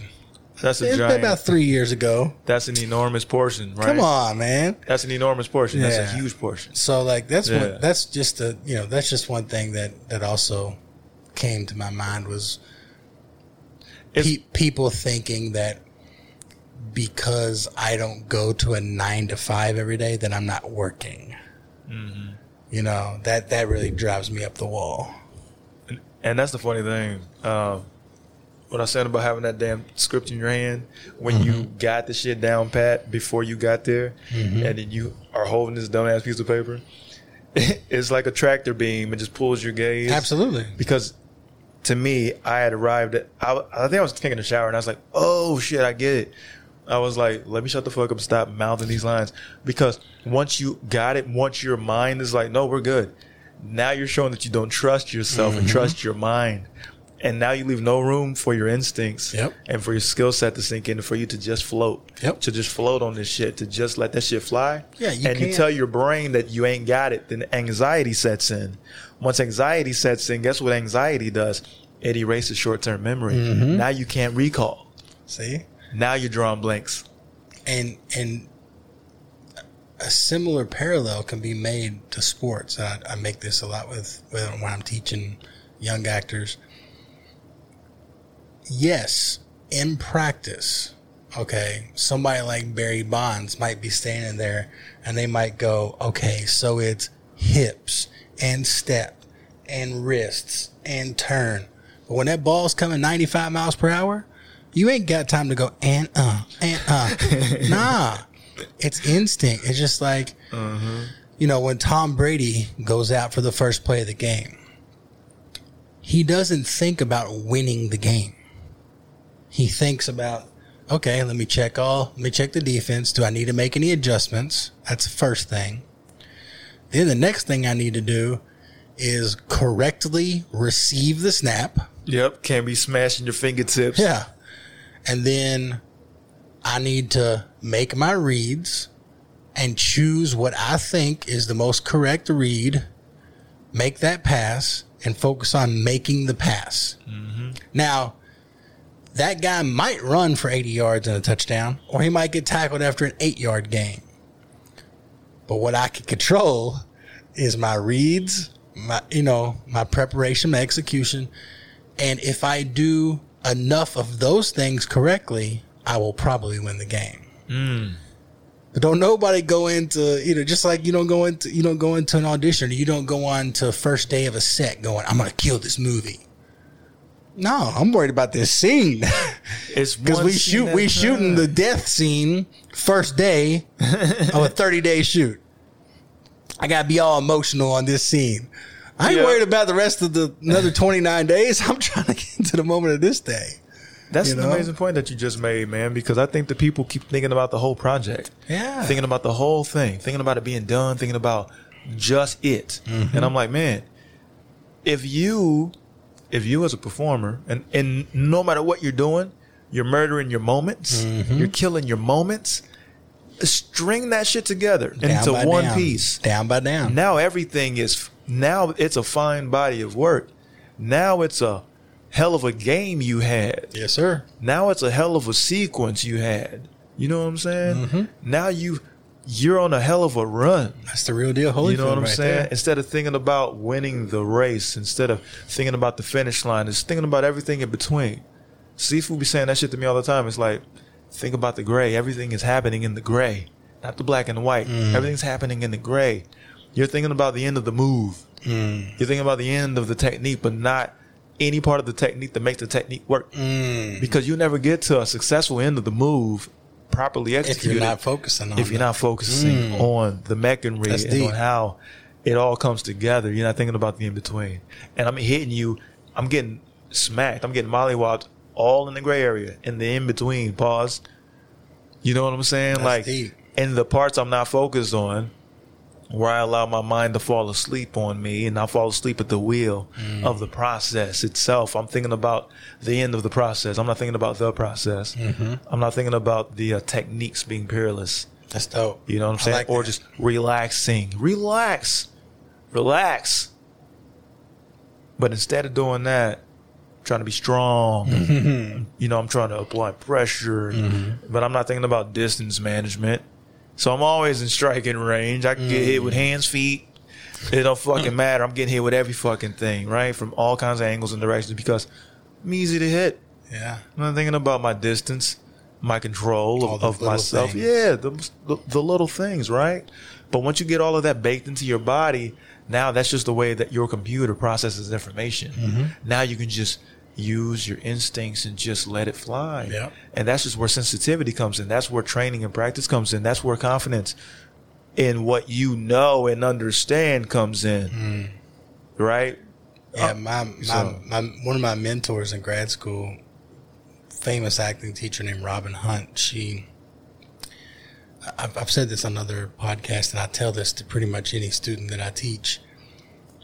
She said the the deepest thing to me one time, right before I left grad school, and it was the greatest acting advice I'd ever received in my life, but it was the simplest. And it's so simple that it'll probably fly over your head the first time I say it. So I'm going to say it twice. Not yours, but anybody listening. So we were working on our, our final auditions for this showcase. And she stopped and she said, Okay, I need you all to understand something. Proving to them, casting director, director, producer, whoever, proving to them how good of an actor you are has absolutely nothing to do with what your character is saying. Yo, jot this shit down. How many times I got to tell you, motherfuckers, to jot this down? That's for those of you who may not have fully understand. It's it's the it's the greatest acting advice I received, and it's so simple that it's so deep. Try, trying to prove to them, casting director, acting partner, producer, someone who can hire you, trying to prove to them how good of an actor you are has absolutely nothing to do with what your character is saying. Greatest acting lesson ever received. Well, I'm tucking that.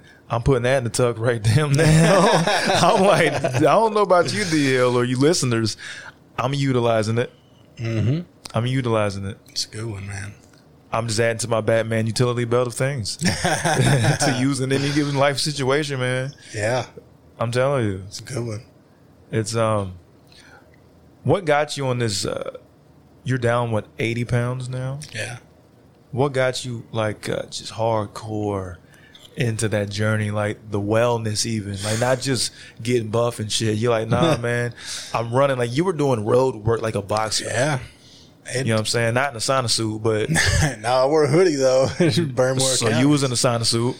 You know, I uh, I got back from from filming Cherry, um, the Russo brothers film. I got back in November, right before Thanksgiving. I'd been back here in LA for about two weeks, and I was driving to an audition one morning, and in my Prius that I used to have, and a lady in an SUV I'm I'm in standstill traffic. She ran into the back of me going probably 40, 45 miles per hour. Totaled my car, fucked up my back. Uh, I can't talk too much about it because the lawsuit's still going on. But totaled my car. Uh, got four bulging discs in my lower back. And so, um, for the first time ever in my life, you know, I, I played college football for a year before focusing on acting, and I'd always played tons of like I pretty much played every sport year round growing up. So, you know, I, I, if it was football season, I played football. Basketball season, I played basketball. I always wanted something to do, so I've always been very active. And during that month and a half in Cleveland, I had started working out again and, and taking the uh, advice from Spider Man's trainer, and uh, so you know I was I was on a nice little path. I'd probably dropped maybe 15 pounds. You know, it was early stages, and um, I was back here, and for the first time in my life, I was forced into um, literally not being able to move. I, I, I was told I, I can't work out, can't do nothing. They told me, you know, take these muscle relaxers, take these pain pills, um, you know, take these nerve pills, smoke as much medical marijuana as you want. Mm-hmm. And so I was forced into this, you know, stasis where like I, you know, I couldn't do anything. There were days that I, I like it was, I couldn't get out of bed. Like that's how much pain I was in. And so I started going to, to rehab, chiropractor and MRIs and all these things. So the insurance company's like trying to do what they can to get me back to wellness. And I just sort of spiraled into a real deep depression of The shit D Hill don't be saying no motherfucker, like not saying to a nigga, like not even notifying. Well, Man. I mean, you know, and those and those those times are hard. Well, it also like at certain times, I uh, like I feel guilty at times. Like I I don't ever want like I guess part of it was, and I know you wouldn't do this because we're good enough friends, but I didn't want people to be like, "What do you got to be depressed about? You just got done working with the Russo brothers and doing seven films in fourteen months." Like, again, I'd focused everything on my career for years and not on health. Mm-hmm. And so now that I was finally hitting the pinnacle of a nice 14 month thing and I was getting healthy and now I'm not allowed to like do anything. I couldn't do any physical activity. I was in pain. When I walk down steps to this day and my lower back makes crunching sounds. And so I was just in this unique space where um, I had a plethora of pills and uh, and nothing to do. And it was winter, so I was hibernated like a fucking grizzly bear and angry. and you know, and then it's that time of year where, you know, once Thanksgiving comes, Thanksgiving to the end of January ain't really many auditions happening, ain't nothing really going on. Nah, people get the fuck out of here. Yeah. So I just, um, I just, uh, you know, I wasn't able to work out. I was on, on pills and, um, bunch of pills and, um, I was abusing medicinal marijuana and, uh, drinking way more than I ever have because I'm not really a big drinker anymore. And then it got to my birthday. My birthday was February 9th. I mean, some people. I remember saw you towards the end of the night when uh, at residuals and went out with some friends and um, had a blast. Like you know, did what you're supposed to do on a birthday: get drunk, get fucked up, you know, all that shit. I cringe when people say you get drunk and get fucked up. I'm like, oh, I know, right? Like I'm because I'm totally not used to that. Not shit a no goal more. of mine. And so, Faded, uh, different story. it, it took about three days to recover from that. And so it was like Feb- it was like February 12th or something. And I don't know, I just kind of sat there and I was like, you know what? I, I was really in, in this dark place and I was just thinking like, you know what? If you just keep on this path of being part of the opioid crisis, That's going crazy back east, huh?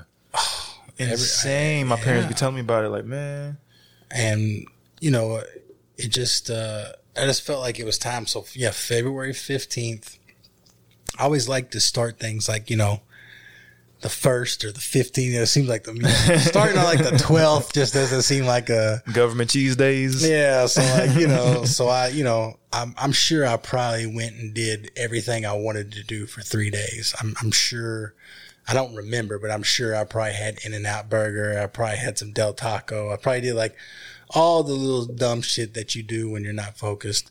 And, um, and yeah, so yeah, February 15th, I, I went, uh, no pills, no weed, no alcohol, no fried food, no sodas, no processed sugars, all the way until May 15th for three months. Damn. Yeah. And then that's when, you know, I was a month in and the quarantine hit. and I was like, nope, I'm not stopping. And then the gym closed down. And I was like, fuck it. I can walk. And, um, and then I started hiking a bunch. I love hiking now.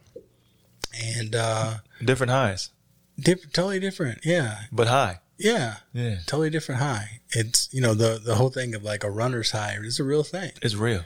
And, um, You can get super into your session, like training like Oh, a yeah. psycho, and you're like, I could just keep going. I could go for hours if I yeah, wanted to. if I wanted to, I could just keep going for hours until I can't move tomorrow. But right. I'm in that kind of zone. Yeah, so it uh it you know it was it it, it took some getting used to with uh not being able to go to the gym, but just finding a way to make it work. And like so, like one thing I was when I went back home, and a lot of people was like, "Oh, you're back to playing weight. Like you look like a looking like a, a lineman again." And um, but a lot so a lot of people Imagine someone it, it, like inadvertently calling you someone who was that enormous, right? you look like a lineman again. You know how big linemen be? Yeah. How motherfucking fat did you think I was? Yeah, no shit. You look like a lineman again. I'm like, what was I before? yeah. What was that before? Michelin? Like, what the fuck was you trying to call me, dog? Dang. Well, you know the speaking of lineman, the guy, um, the guy from Remember the Titans, real big dude, um, the real big dude from Remember. the Titans. Oh, um, isn't he jacked? Yeah. So he's he's lost a ton of weight. Or am I thinking about the cat from Varsity Blues? No. Or is that the same cat? No, it's a different cat, but you're, the one from Remember the Titans has lost like two hundred pounds, and he's like Jack now. Okay. uh, Ethan Suplee. Yes, yes. that- that's, that's what I was reading up on. He's he's fucking massive, bro. Yeah. And our uh, so we have a mutual friend, uh, Joey McFarland, producer who produced Wolf of Wall Street, got nominated for an Oscar, and he's produced a bunch of other stuff. He's from Louisville. Joey is, and me and Joey are ten years apart. And went to the same high school, but never knew each other because we were ten years apart. But Joey knows Ethan, and he, he you know, You go to Central? uh, no, DeSales. The sales, okay. Yeah, and uh, but a lot of people ask me and Ethan if we know each other, but we don't because our journeys now with uh, you know getting healthy are similar. Um, but uh, yeah, it, one thing that I that I remember when I first started, and this is so when I went back home uh, for these past couple weeks, a lot of people kept asking me. You know, tips and advice. Even people that I look at that I don't think are overweight, but they just want to be healthier. And so one of the one of the guys that I follow, uh, who has a, an amazing YouTube channel, is a, a former pro bodybuilder named Stan Efferding. Stan Efferding. Yeah, and Stan Efferding created uh, this diet called the vertical diet. Um, his diet isn't sustainable for somebody like me, um, but it's a unique diet in the fact that his his diet is all about um, uh, good, better, best. So, you know, if you can have bison, get bison, Okay. as opposed to you know 90 10 Get elk meat, get bison. yeah, so- Like game. yeah. So his Okay. stuff's the vertical diet's always about trying to get the highest quality of anything. Okay. Um, I started doing that when I get ground meat. yes. I'm just getting elk. yeah. Well, I'll tell you, know, what. I can find it. I'm like, I'm gonna get elk and make burgers. Yeah, and I love bison, but it, you know, it's it's not it's not inexpensive. You know, It's not bad. and um, so we uh, so like I follow him. One of the things that he's done that's so brilliant is so he went. His claim to fame used to be that he was the world's strongest bodybuilder, which is a rare thing because a lot of bodybuilders don't. You don't have to be strong. You just have to know how to sculpt. It's just hypertrophy. Right. Yeah, they're So- masters of that. So he knew Strong, but yeah, Not he- power So he was the world's strongest bodybuilder. So he had like Okay. two things. Well, uh, since he retired, he's had a couple different multi-million dollar companies, and so now that he's all in on the vertical diet, he's he's teamed up with doctors because he doesn't want it to just be from his word of mouth. So he did this big study with Harvard. And he is a doctor at uh, University of uh, UNLV because he lives in Vegas and they've worked with all these doctors and placebos and this and that. And one of the things that they found out was that people who were doing hour cardio a day, okay, so, and most of the time when people say they do that, they don't really do it in the most efficient fat burning way. So, a lot of people who say, oh, yeah, I work out, I do an hour of cardio a day.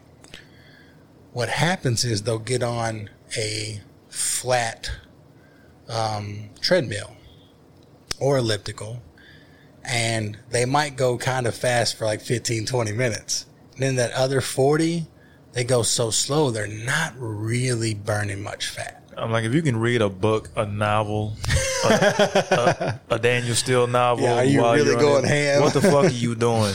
Yeah. No. And so they they did this thing where they started looking at what if you broke up the cardio into just three 10 minute walks a day. And the study was night and day. The people who did an hour of just walking a day burned like half as many calories as the people who three times a day just took a 10 minute walk. And so the reason I bring that up is when I started my health journey back in February, that was the first thing I thought was, okay, if I can't fucking get up off my ass and walk for 10 minutes three times a day, and they, they, uh, they say you're supposed to do it right after you get done taking your final bite of a meal, and that it also helps with digestion. Mm-hmm. So I started doing that, and I'll tell you what I learned right away.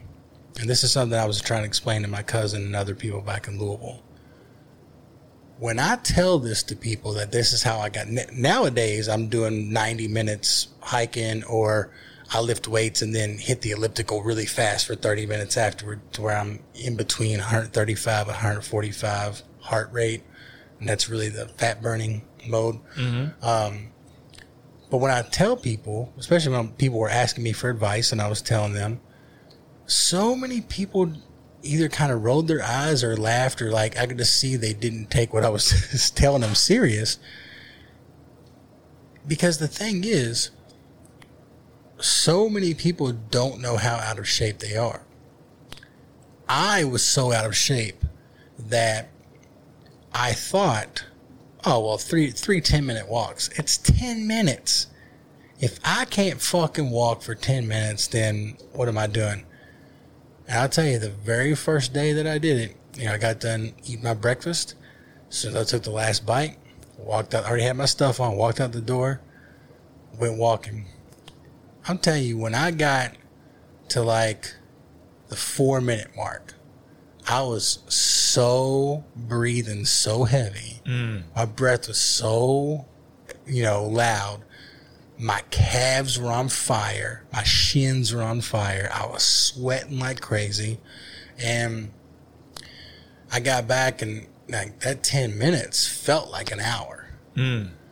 And then I was like, all right. Well, That's your body's hour. Yeah. Of intensity. And I, and I just felt like shit. Like I can't fucking walk for 10 minutes without like really, you know, perspir- perspiring and like being out of breath. So, then lunchtime I did again. Dinner time I did again. And so I just, so for like the first four weeks, that was pretty much the only activity I did. And I got back, and, and of course, I think by about the third week, I then I started doing three 12 minute walks. You know, I increased it a little bit. And then I felt like I gotten back into a, and I, when I was eating clean, you know, and I took away all that stuff I was talking about, and I got to a point where it was like, all right, well, I know that I'd probably, I probably dropped about 15 pounds in that month, I would assume. Mm-hmm. I, did, I didn't weigh, but I, I figured I could feel the difference. And so now I thought, okay, which is this, what I'm about to say is something that keeps, it prevents a lot of people. I felt, okay, now I'm healthy enough to go back to the gym. I'm not going to embarrass myself in the gym. Mm-hmm. I have some breath to me. My legs are a little bit stronger. I've lost a little weight. Now I can go back to the gym and, and not stand out like a sore thumb. And so then I started incorporating weight training. So then for the next two months, what I did was I was doing interval training. So I would do to, so the only purpose really of my first three months was to create stamina and to burn fat. So creating a base. Yeah. So for the next two months, um, I didn't do the 10 minute walks. I would do a 45 minute walk, but at like a really fast pace, mm-hmm. like good pace where like I knew I was burning and I would go lift weights. But when I lifted weights, what I would do was I would do four sets of 25 reps on eight different exercises. So like circuit training? Yeah. So that's, and that's 800 reps mm-hmm. per day. So like, let's say I'm doing, uh, bench press and bench flies. So I would do, uh, 25 bench press, take 60 seconds off. 25 flies, 60 seconds off. And then once I did each of those four reps of 25, then I would go to the elliptical and I would go ham for 15 minutes, as fast as I could for 15 minutes. then I would get off the elliptical and I'd go to two different stations. So now I'm doing incline. And then after doing that of um, two sets or four sets of 25, two different exercises, then I go back to elliptical for 15. What that did for me was it helped break up the monotony of working out again. That's what it seems like. Like the case you were building, I was like, this keeps him completely satisfied in every way. Yeah. With just enough of everything. Yeah, and it and so like you know I'd be lifting and I'd be like fuck, this is hard or like oh my god my chest is on fire or whatever, but I know like all right after two more sets I'm back to the elliptical for 15. Then you're on the elliptical for 15. You're thinking oh shit, I got fucking seven more minutes to go. But as soon as I'm done with this, I'm going to the curl. You know what I mean? Do preacher curl whatever. So I did all that for about the first three months. Um, and then the gym closed down. and then Uh, I was down for four or five weeks. So then I was just back to doing cardio. But now I'd worked it up to where I was just doing either an hour of walking every day, some days 90 minutes. And then I got to a point where like I was feeling because I was eating clean the whole time. I'm not smoking. I'm not drinking. And I got to a point where I, I would start having fun with it. So if it was 91 degrees outside, I would do 91 minutes of cardio. like just little things like that, you know? Yeah. And then there might be some days where I'm out doing cardio and I'm dragging ass or my foot's hurting a little bit. So, you know, if it was 57 minutes instead of 60 minutes, well, guess what? That 57 minutes is better than 0 you know? Uh, but the whole time I was eating clean. Um, you know, I still haven't since February 15th. I haven't had a soda and I haven't had fried food since February 15th. So when I do have a cheat cheat meal or a cheat day, now now they have me doing a completely different form of training. So now that I've now that I created stamina, now base. now I'm building for strength and for definition. Okay. So now instead of doing four sets of 25, I'm doing six to eight different exercises and I'm doing three sets of 12 to 15. And this is with your um your trainer. Yeah, well, and, but I but I pull from a bunch of different trainers. Okay. So I work out all on my own though. Oh, okay. Um, so yeah, but so now that like, so now I'm really starting to learn my strength because when I was doing bench press, four sets of 25, that's 100 reps. Well, now you're doing three sets of 12, you bump that weight up a ton. So like now I'm doing like, like I, I just recently discovered that like on, um, like on decline bench press, I didn't know that I could do 270 pounds 12 times. You know what I mean? Because I wasn't ever trying to. Like, you know, I didn't know. So now they've got me doing uh, higher weight, less reps to build more muscle, to burn more fat, and for definition. And so now my cardio comes in two forms. I do an hour of fasted cardio first thing in the morning. It ain't Um, nothing like training when fasted. Man, You turn into a primal, different kind of animal. And you know, I, I find that not only that, I do find that like some days, not always, but some days, the first sort of seven minutes are a bit hazy and foggy. Um, but then once you break through that, you do hit that elevation, and and you do get this. Um, the blood really pumps, and the thing that a lot of uh, of industry leaders will say about the fasted cardio when you're like me and you're still wanting to burn fat is that um, you've been in that fasted state, like intermittent fasting, and now that you're doing cardio, um, you are tapping into your triglycerides, your fat stores. because you need uh like you need because you're efficient you Yeah. need something to burn Exactly. and so now you're really burning the Yeah. shit that you are trying to Yeah, you ain't got nothing on your burn. stomach. you ain't got nothing else Nah. to burn so it's pulling shit out of your bones Yep. yeah And so, so I'll do an hour of fasted cardio in the morning, um, and I keep that at exactly an hour. okay Uh, that's usually really fast paced walking. Uh, they still don't want me running because of my back and the lawsuit and everything. Compression, So, compression, yeah. compression. It's like I, I really can't even, even at the gym, I have to be really careful on what lifts I do. Mm-hmm. They don't want me doing anything with lower back. I can't do any deadlifts. You know, I can't do squats. There's certain things I still can't do until the lawsuit's over. how about leg press? Oh yeah, so I, I can do I can do things like that. Beautiful substitute. Uh, calves, you know, I can do I can do calf work. I can Mm-hmm. I can get my you know quads on. Um, Body squats are incredible, man. yeah, just just like Wrestlers sumo squats. Yeah, yeah, just do like mad sumo squats. Mm-hmm. one thing you'll find out real quick is how strong you actually are, Man. or how weak you actually are. No, how yeah, weak you actually are. how weak you man. actually are because you're strong at that motion in the gym, that one motion. But um, sometimes, and let me know what what your clock's like. But um, you realize, damn, I'm on fire already, and I just started doing Kind of like doing a ten minute body walk. squats. Yeah, where yeah. you go, shit, I'm that out of shape. But then you get to a point to where you're just doing that all day because now because what you want to do is master moving your body, mm-hmm. and that's what a lot of cats who ego lift forget about. They're just talking about moving weight in a certain on- just one plane, just, Yeah. just this. Like, all right, so you're good at pushing at this very specific angle, and you can add weight to that weight that you're pushing. You're not actually getting strong. Plus, a lot of that stuff. Look up. Uh, have you heard of like Pavel Tsatsouline? I want to say his name. Name is. Um, his way of training is like um, you want your like you want to shock your body, but you don't want to. You want to give your body, your structure, a chance to get strong, not just your muscles. Yes. Because your muscles attached to the structure of your body, your musculoskeletal system, right?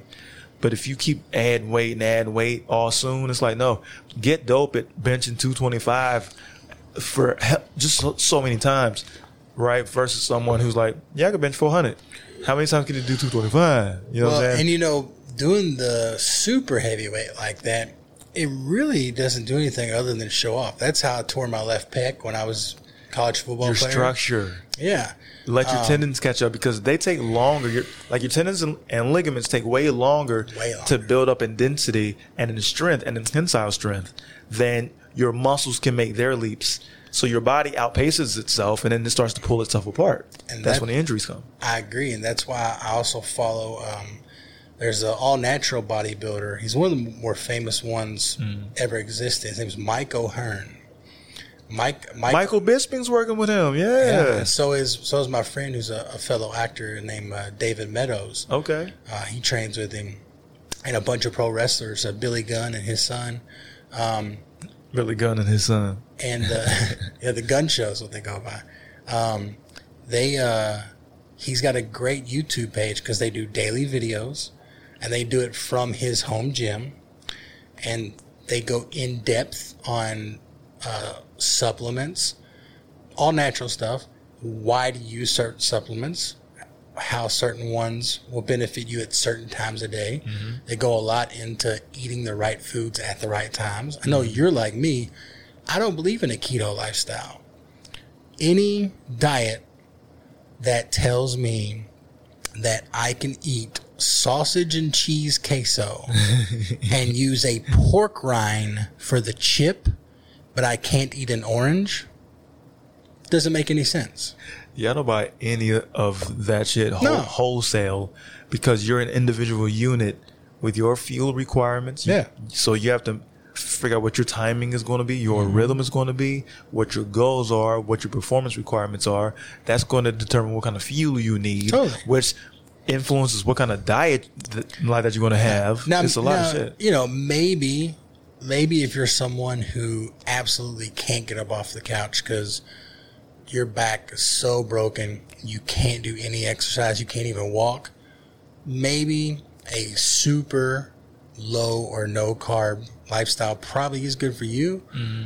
But I eat carbs every day. That's another thing that I, I tell people. Like I eat carbs every single day, but it's all about eating the right carbs. At. I the do right, explosive shit at the like- right times. Yeah, like if you do like kung fu, you need carbs because that's the it's fast burning energy. It's Absolutely. required for fast motions and well, and explosive if, things. and if you don't, you know, it, if you don't eat simple carbs after you work out, you go into atrophy and burn the muscle you just built.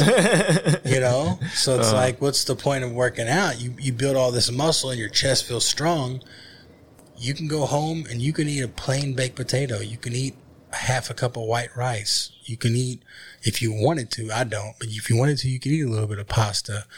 Uh, you can eat a tortilla because you need that simple carb that's gonna go right into the system, spike those insulin levels, and make sure that your glycogen gets restored. That's what I was going to ask you. Uh, um, you seem to be alluding to that window. It's a finite window in time after you train, where you got to gorge. You have to. That way you feel because there's basically a, a glycogen depletion in Yes. mass.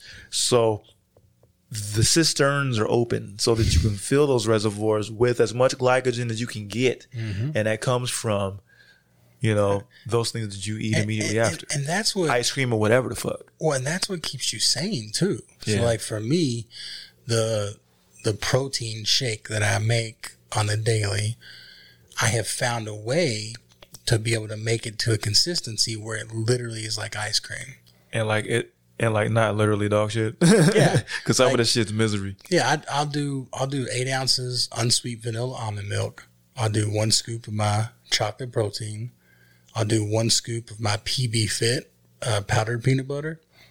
Whole bunch of uh, frozen blueberries and one frozen banana. If y'all don't jot this shit down, I'm telling you, man, like he ought to be getting paid to do this shit. Like, like you know what I'm saying? I'm telling you, if you if you have a good blender Uh, and you put eight ounces almond milk, one scoop or thirty grams of of whey protein or whatever kind of you can be vegan, whatever kind of protein you want. I like to use PB Fit because the powdered peanut butter it has two grams of fat per two tablespoons versus sixteen grams why not drink a PB and J? you know. And I put uh, it's about four ounces of frozen blueberries, but I I just do it to eyeball because blueberries are great for you. Right. uh, and I do one frozen banana, and it and it literally I've, I've posted it on my Facebook before, and people went crazy. It literally looks like ice cream. So if I'm eating that every day right after my workout, it also takes away any cravings I have for sweets for later on in the day or anything. Mm-hmm. and it's good for me and it helps restore those levels. And then within an hour from that is when i eat protein and, and another carb. And so like i just always make sure that i'm hitting my windows. And you know even in the even in the morning when i do my three eggs and uh, bowl of oatmeal just having that slight sweetness from that oatmeal. It only has four grams of sugar, but it's it just that little bit of like it feeling like it's a treat. It it gets you through the day, you know. That's an interesting point too, brother, because that's how I interpret. That's how I've programmed my mind to interpret what a snack is. Mm-hmm. So for me, treating myself usually.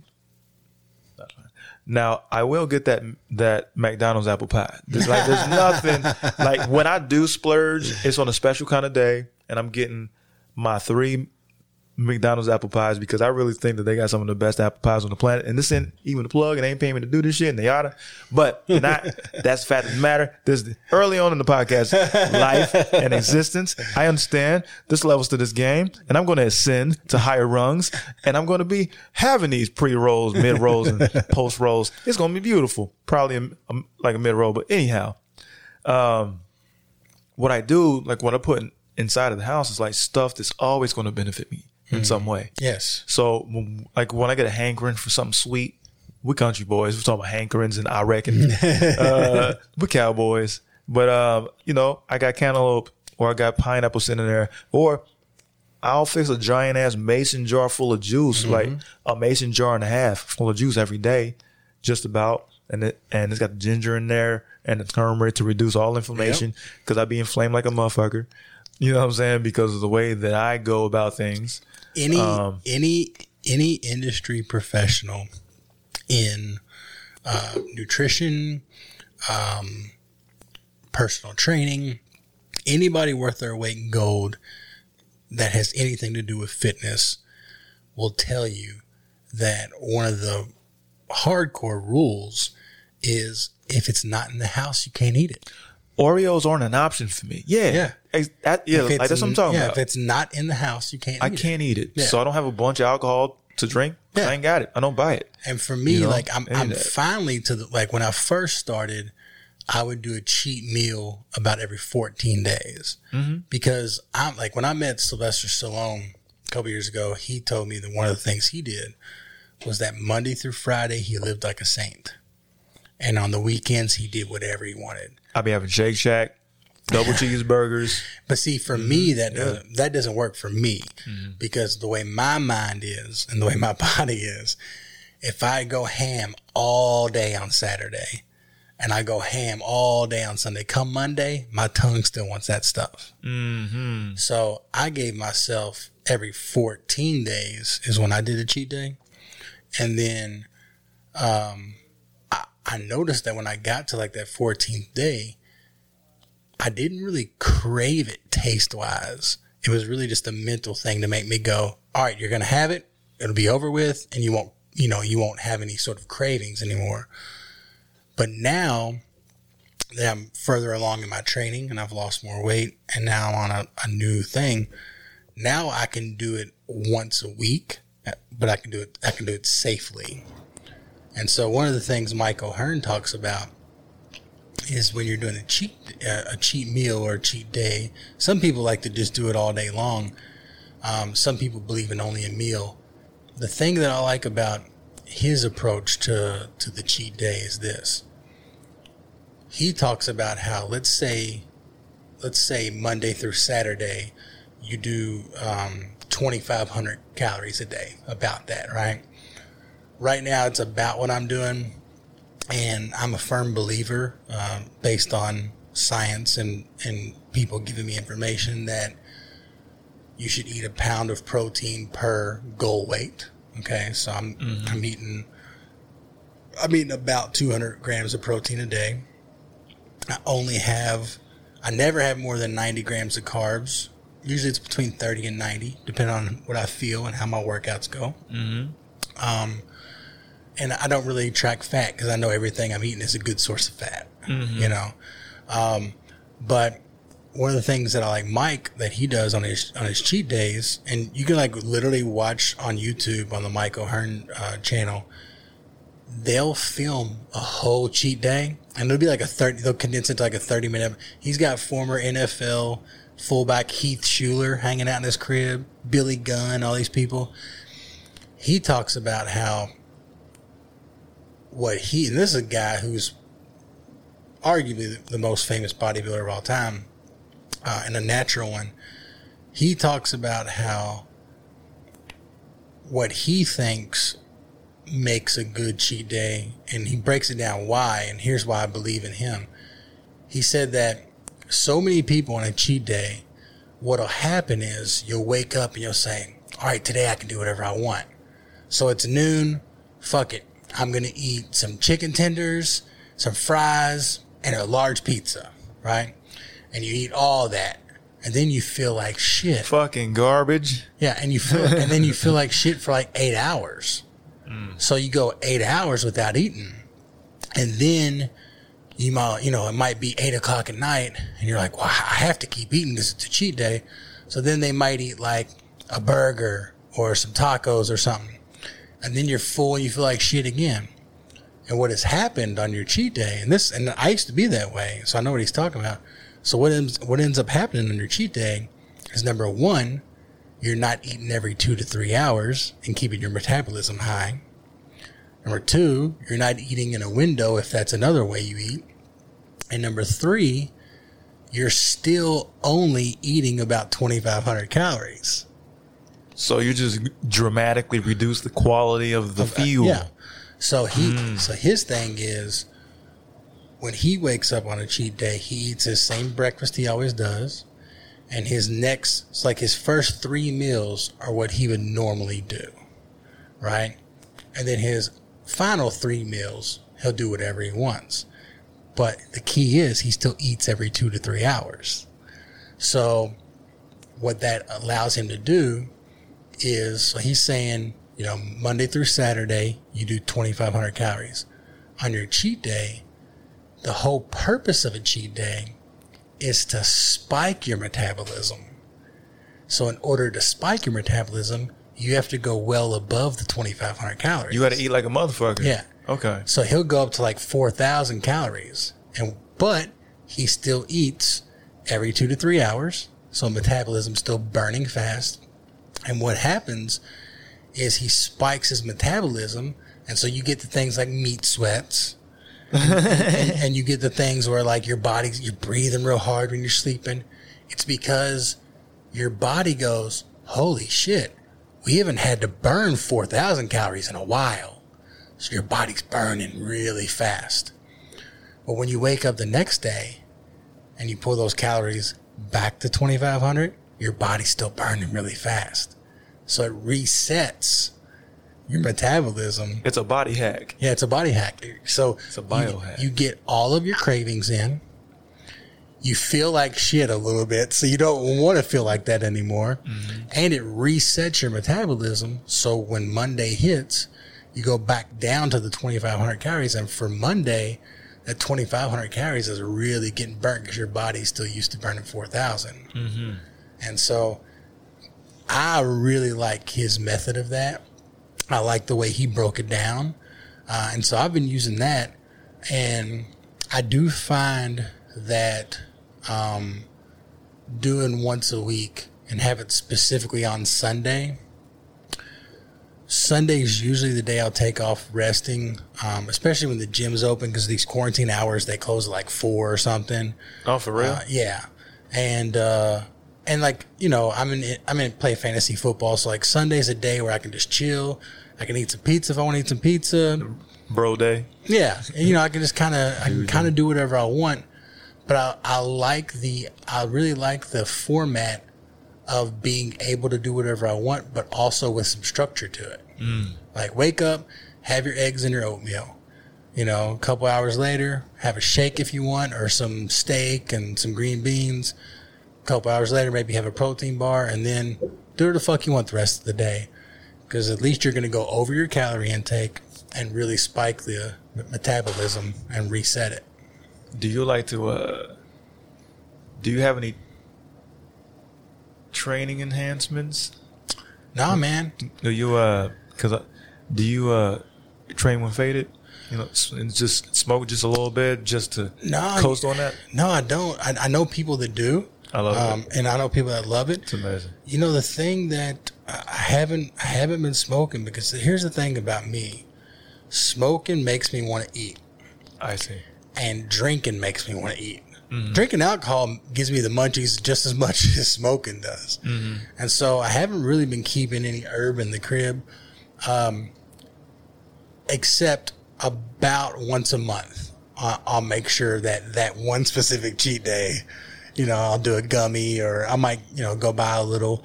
Um, but I, again, I, tr- for me, you know, not everybody's different, but for me, I can't have it in the crib.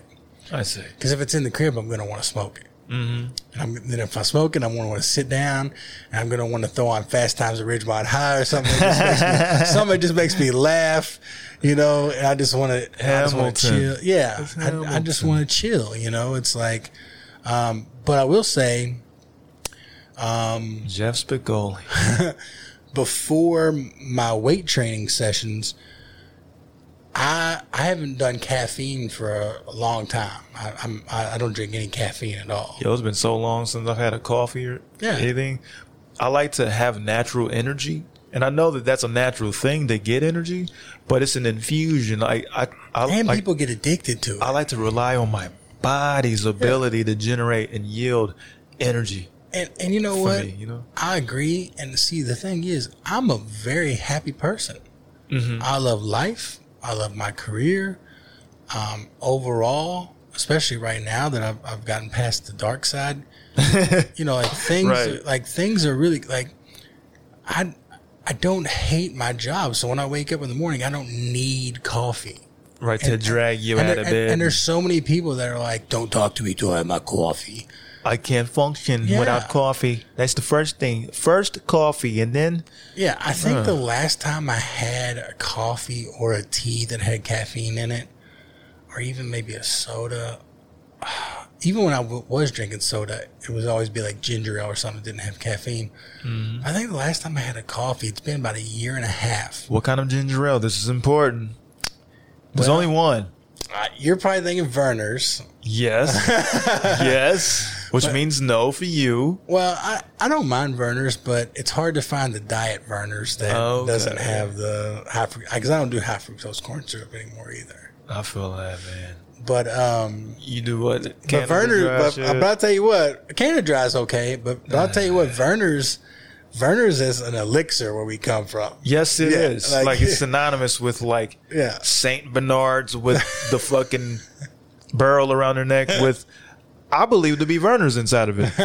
Rescuing your ass, your bitch ass in the Swiss Alps. Yeah, all you need is all you need is some Ludens, some Yes. Robitussin, and some Vernors. Some tussin to rub on it. Yeah, and a rub the couch. tussin on it. That's it. a couple days, you be good. You know what I'm saying? You, you know what I'm saying? Your stomach a little upside down. Get your little seven up, some saltine crackers. That's it. From Zesta, some Zesta saltine crackers or some Townhouse. That's it. When you want to get gourmet with it. yeah, a little buttery You know what I'm saying? townhouses. Just, just a little bit of butter. You know, the buttery townhouses.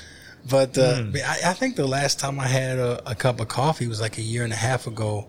I was at a um, I went to a meeting or something at Aroma over on Tujunga, which is one of my favorite spots.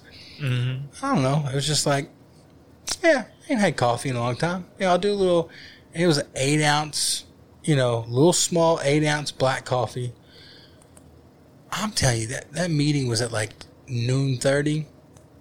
I didn't go to bed till like five a.m. because I don't drink caffeine. So like when I when I do have it, it just really Mm-hmm. What do we do with this? Yeah, it jacks me. So I don't want nothing I need six of to sustain a regular yeah, I don't- human's I energy. Want no, I don't want no crash. yeah, I don't know? want. I don't want to need seven of these. and and I don't, you know, and that little stuff like five hour energy, that battery acid shit, you know. like- Yellow jackets and all Ryan Yeah. OXL and all that so shit. like, no, I think that's a dick pill or something. and, and I I looked into like pre workouts, but most pre workouts have coffee bean extract or you know or some sort of caffeine. So mm. Um, I asked around to professionals, and they were like, "Dude, try eating an apple." 30 minutes before lifting weights. A fucking banana. Bro, I'm telling you, when I eat an apple 30 minutes before working out, my energy is sustained all the way to the end of the workout. If there's a day, and it happens every once in a while, where I forget, I get all the way to the gym, I'm like, oh shit, I literally feel a difference. Like, what happened to motivation? Like, people of pre workouts. Like, there's a whole industry, dog, of Oh. like pre workouts to make your skin levitate from your from your fucking bones to get you prepared to work out. Oh, I'm like, yeah. dog, what happened? I'm a psycho. What happened to uh, motivation Man. and inspiration? Like that, And some people goals and shit. And some people, like, put on, you know, I might ask on Instagram or Facebook, like, hey, just curious if anybody has any caffeine free pre workouts that you really like, right? And uh, I'll get people that'll DM, and, DM me and be like, this has caffeine, but it makes my face tingle and I love it. I hear too much about motherfuckers' skin. I don't want that shit, man. Hey man, my pre workout makes my skin it, I itch like a motherfucker. I'm like, No. I don't want an allergic reaction to, to just have enough energy. I ain't trying to do have heart palpitations while I'm fucking bench pressing. pre workout. Yeah.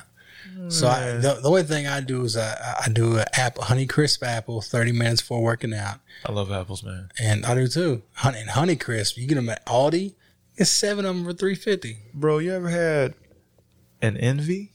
Mm, I don't know. It's one of it might be Earth's finest, most perfect apple.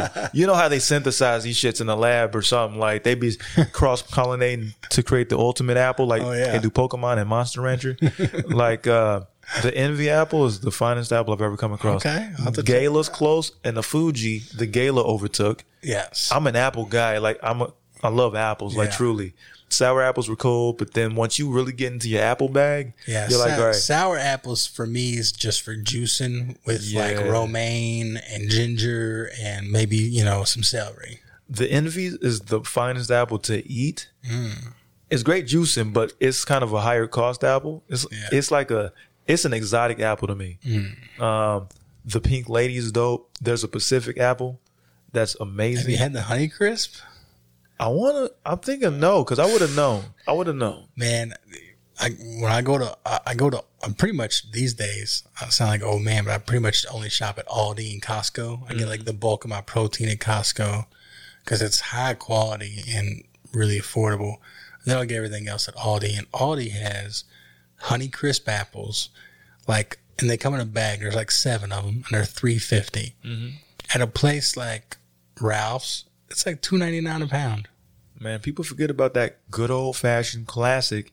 It's a Detroit, like it's a Michigan apple. Red delicious. The red delicious.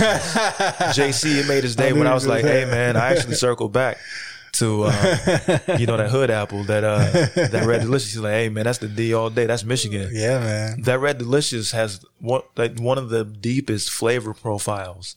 It's just a beautiful red thing.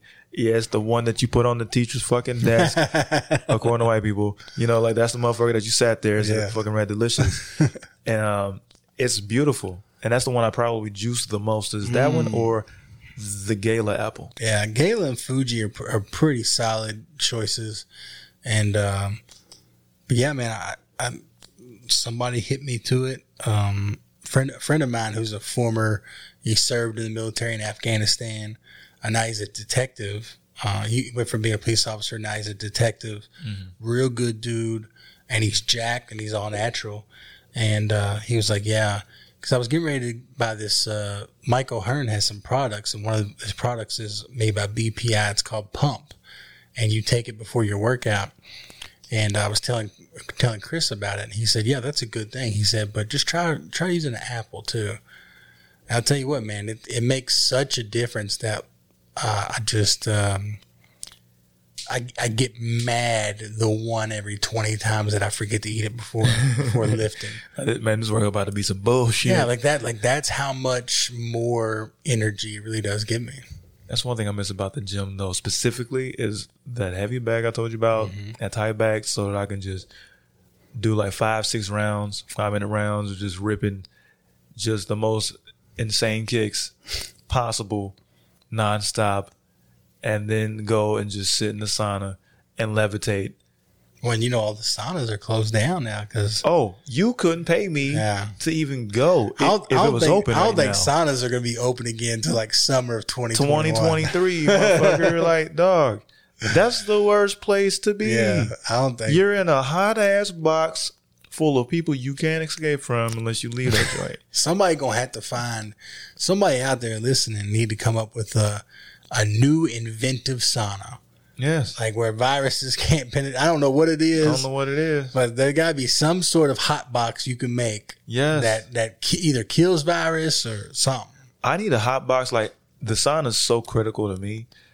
And I'm obsessed with the sauna for It was meditation so good for your skin too. for your skin, man. It reduces sys- it just reduces inflammation on a systemic level every possible way. Mm-hmm. Yeah. It'll reduce that. I Also. I'm in meditating. Yeah. I'm not thinking about nothing. No, I ain't got my iPhone in there with me. Nah. Motherfuckers, Motherfuckers got their music iPhone, playing. That shit's and then, melting. and then the iPhone goes overheated. Bro, goes- the metal components inside Yeah. the shit melting. I'm like, their whole shit's melting away. nah, Nah, bro. I, I'm in I there. usually go in for like 15 whenever whenever I can. At the end of the workout, I like to go in for just like 15.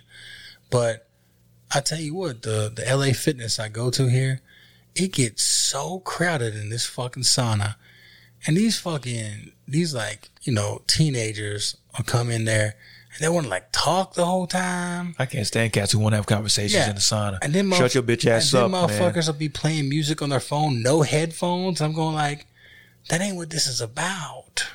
You know, I need to be like on best of the best. Yeah. When you got Dae Han and them, and, and the, the under the waterfall in South Korea. That's my sauna experience for me. That's what yeah, I'm saying, man. levitating. I'm not even touching the fucking Yeah. earth, man. My I'm in Lotus and I'm fucking levitating on some kung fu shit. Like I'm sitting there levitating and I'm in. I'm not even thinking about thoughts anymore. I'm trying to get rid of those. And really, to get past like 15 minutes, like if you're trying to go beyond 15 minutes, you got to be in another zone. you have to go to a different zone. You got to go to another place. Yeah. You know, it's just like when when somebody, you know, whether it's a COVID test up your nose or when they draw on blood and they put the needle in your arm, just to take that breath and remind yourself that pain is all temporary. It's a thing of the mind state and just sort of get into a different zone.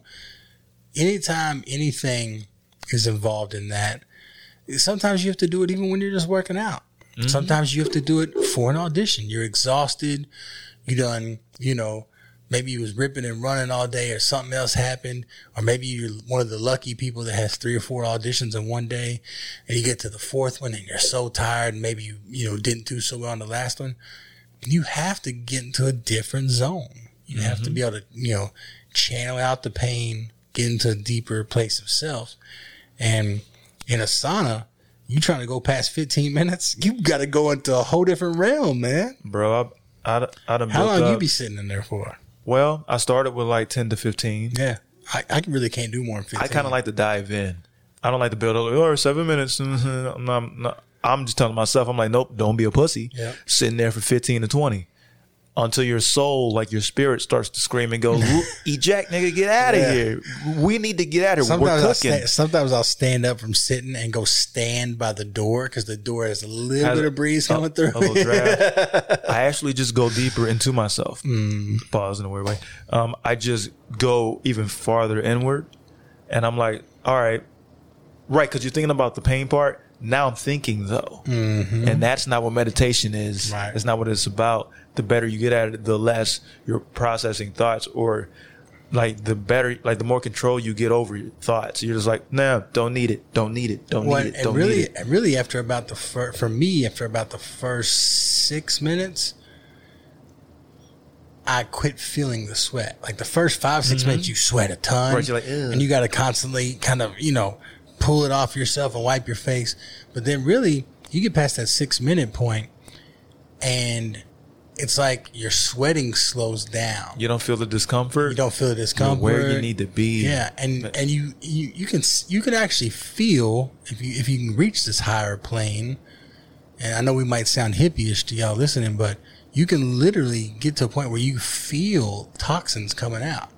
You feel your scalp getting more pure. You feel your face getting more pure. And for somebody like me that has rosacea, it, it helps a ton. Mm-hmm. So I've hated that I haven't been, been able to go, but it's Bro, been shut down. I don't want to have to go through the sauna-less lifestyle anymore. Right. My crib, I'm just speaking this. I'm just speaking it. You're going to have one in here. I want a mother. It's, it, it, it needs a sauna. Like a sauna room. My cousin has one in his basement. yeah, I just need one of those. A little wooden one. I think you That's all want I to fit need. two people in it. That's all you need. That's all I need. yeah. You know what I'm saying? And he ain't got no ventilation for it or nothing. I don't know. You probably put one in here somewhere. You know what I'm saying? Like, I just need a. That needs to be a feature of my house. You know You what I'm gonna make it saying? happen. Like, just period. It's got to have the sauna, and I'm going to be in that bitch every day. Mm-hmm. 20 minutes, 25 minutes. It's about to be hot as fuck in Yeah, there, my- 150 degrees. My cousin has one in his basement, and his dad, my uncle, has one in his garage. mm-hmm. And he'll go swimming in his pool and go straight from his pool right into the sauna. I'm telling you, bro, like, you're going to be salamander smooth well into your 40s and 50s and 60s because Salamanders. I'm telling you, man. oh, my Hashtag God. salamander smooth. Salamander smooth. On that note, man, what's your socials like, man? Yeah, man. So you guys can find me on um, really on Instagram, uh, D Hill Actor, D H I L L Actor. Um, IMDb, uh, Daniel R Hill. You got to throw the R in there because there's a British actor who's like 65. He was in a bunch of stuff before me, uh, and so he already had the SAG name of Daniel Hill. But uh, yeah, go on my IMDb, Daniel R Hill. You can see um, photos from uh, premieres that I've done. You can see what else I have coming out. Um, right now, you can see the film that I did with uh, Anthony Mackie, Marcia Gay Harden, and Frank Grillo on Netflix. It's called Point Blank. You worked with Marcia Gay Harden? Yeah, man. I love her, man. She's great. Did you see her work in The Mist? Oh yeah, come on now. Man. I mean, anytime you get to work with the Oscar winner, it's it's a, a blessing. And she was great, so sweet. Um, yeah, we, we, we still text to this day. Uh, but yeah, that that film is called Point Blank. It's on Netflix. It, it came out last summer. It was Netflix's big, you know, summer uh, action film, and it's now been seen by over 70 million people. And so we're going to be doing a sequel to it. Um, I get to play a really fun character on that when they put my hair in cornrows and You were Cheetah, right? Cheetah, yeah. I had cornrows and gold chains and tats, and it was a fun role. I saw Um, the BTS. I was like, look at this guy. Yeah, man, I, and I love playing roles like that because so many people in Hollywood, you know, they see a white dude from Kentucky and they don't know that you can do stuff like that, you know. So that was fun. Um, Rust Creek, which won a bunch of awards uh, and had a great theatrical run. Uh, Rust Creek is is still on Showtime now, so you can catch it in rotation on Showtime or watch it on Showtime on demand. Um, Was that with you and Emilia Clarke? Like, which one was that? no, the one with Emilia Clarke hasn't came out. Okay, yet. uh, not yet, okay. That, that was we. It, I don't know what's up with that film. We we finished that in That's, uh, 2016. Uh, Miss Targaryen to you. yeah, the Queen of Dragons, The breaker Mother of of chains, Dragons, the mother of dragons. Now she was cool to work with too. That that film's called Above Suspicion. We finished that in this. We finished filming in the summer of 2016. Um, and for what I understand, you when you go online and look it up, the the writer seems to be kind of frustrated with things because it's taken a while to come out.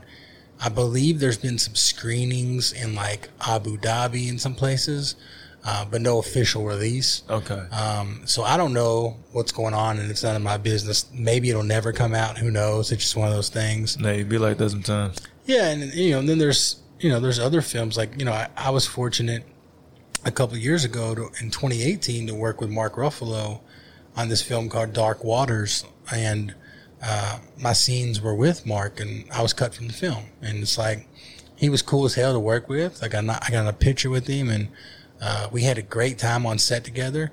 And if I see him again, I think we'd pick up right where we left off. But You're just that kind of guy, though, D. well, I appreciate it. D Hill is just that kind of guy, man. But you know, sometimes you just get cut from a film. Some, you know, sometimes like uh, we don't need those scenes. You know what I mean? So or like the way that the editor and the writer in the the the editing booth they find this new narrative within the narrative, and they're like, Yeah. okay, I don't think that his character's n- yeah, necessary. we don't need that six minutes or whatever. Yeah, yeah. we So don't need it. And but I think it's I think it's important for people to to know that even you know here towards the end of this, you know, I know we're wrapping this up, but you know, Uh, this ain't the last y'all about to hear from my brother. Like, I don't know if y'all know this, but we boys, so he about to be right back. It's all good. sir, Yeah. You know what I'm saying? yes, sir. So he's a D Hill actor on Instagram. Flock to that um, channel there on Instagram. Send him any questions, inquiries, whatever. Don't fucking bug him, please. But just do follow him. Do show love and respect because he's next. He's right here. You know what I'm saying? And he he he hasn't slowed down since, and he damn sure isn't going to. You know what I'm saying? Not even in this pandemic. We build right here, right now, like as we speak, still putting in work. So, ladies and gentlemen, thank you, thank you, and hopefully you you've uh, enjoyed this podcast. Uh, we've only just begun. I'm gonna just be honest. I'm super excited about it, and we're getting better and better each and every episode. This is what happens when you do a thing a lot. You know what I'm saying? And so, if you have any questions, uh, inquiries, um, content submissions, anything like that, you can reach out to me. I'm Monkey D Travanti on Instagram, and also you can email me those things at I mean I as an igloo I mean pod at gmail.com. And I'll put that in the description as well. Also, his IMDb link to Daniel R. Hill, extraordinaire. And uh, stay tuned for the next one, baby boys and girls. I'm telling you, I love y'all. And uh, wash your fucking hands. Wash your hands. Sanitize. Put your fucking mask on. You know what I'm saying? It's not all about you. And just be safe out there. Stay safe, all right? Make some solid fucking decisions. You feel me? Yeah. Yeah. Y'all know nothing about this shit. Yo, you don't know nothing about this. I step in rooms where niggas don't know who I am. Leave out felt that's on me. I got that shit in my pants, but I know my belt is on me. I know my niggas like wait, they'll hold me down if I say couldn't hold me back if they tried. I'm 6'5, stepping twice your stride if I marched in place. Been the light in the darkest place. Stayed in the sun, I need that darker face. Talk to him, me Mick. now. It's not the Peter Parker face, but niggas' eyes wide. I wouldn't call it spidey senses, it's the sticky fingers. Especially when I'm around a goofy fly guy. I got that fear guy too. Me invested that first quarter advance from BMI 2. 1967 Mustang is DIY 2. Bought it for five racks. Put 25 in it. Got a new bitch with a shoe switch. Now it's me and my boo. Typed it in all capitals. Maximizing capital. This ain't capital. Never I spoken low.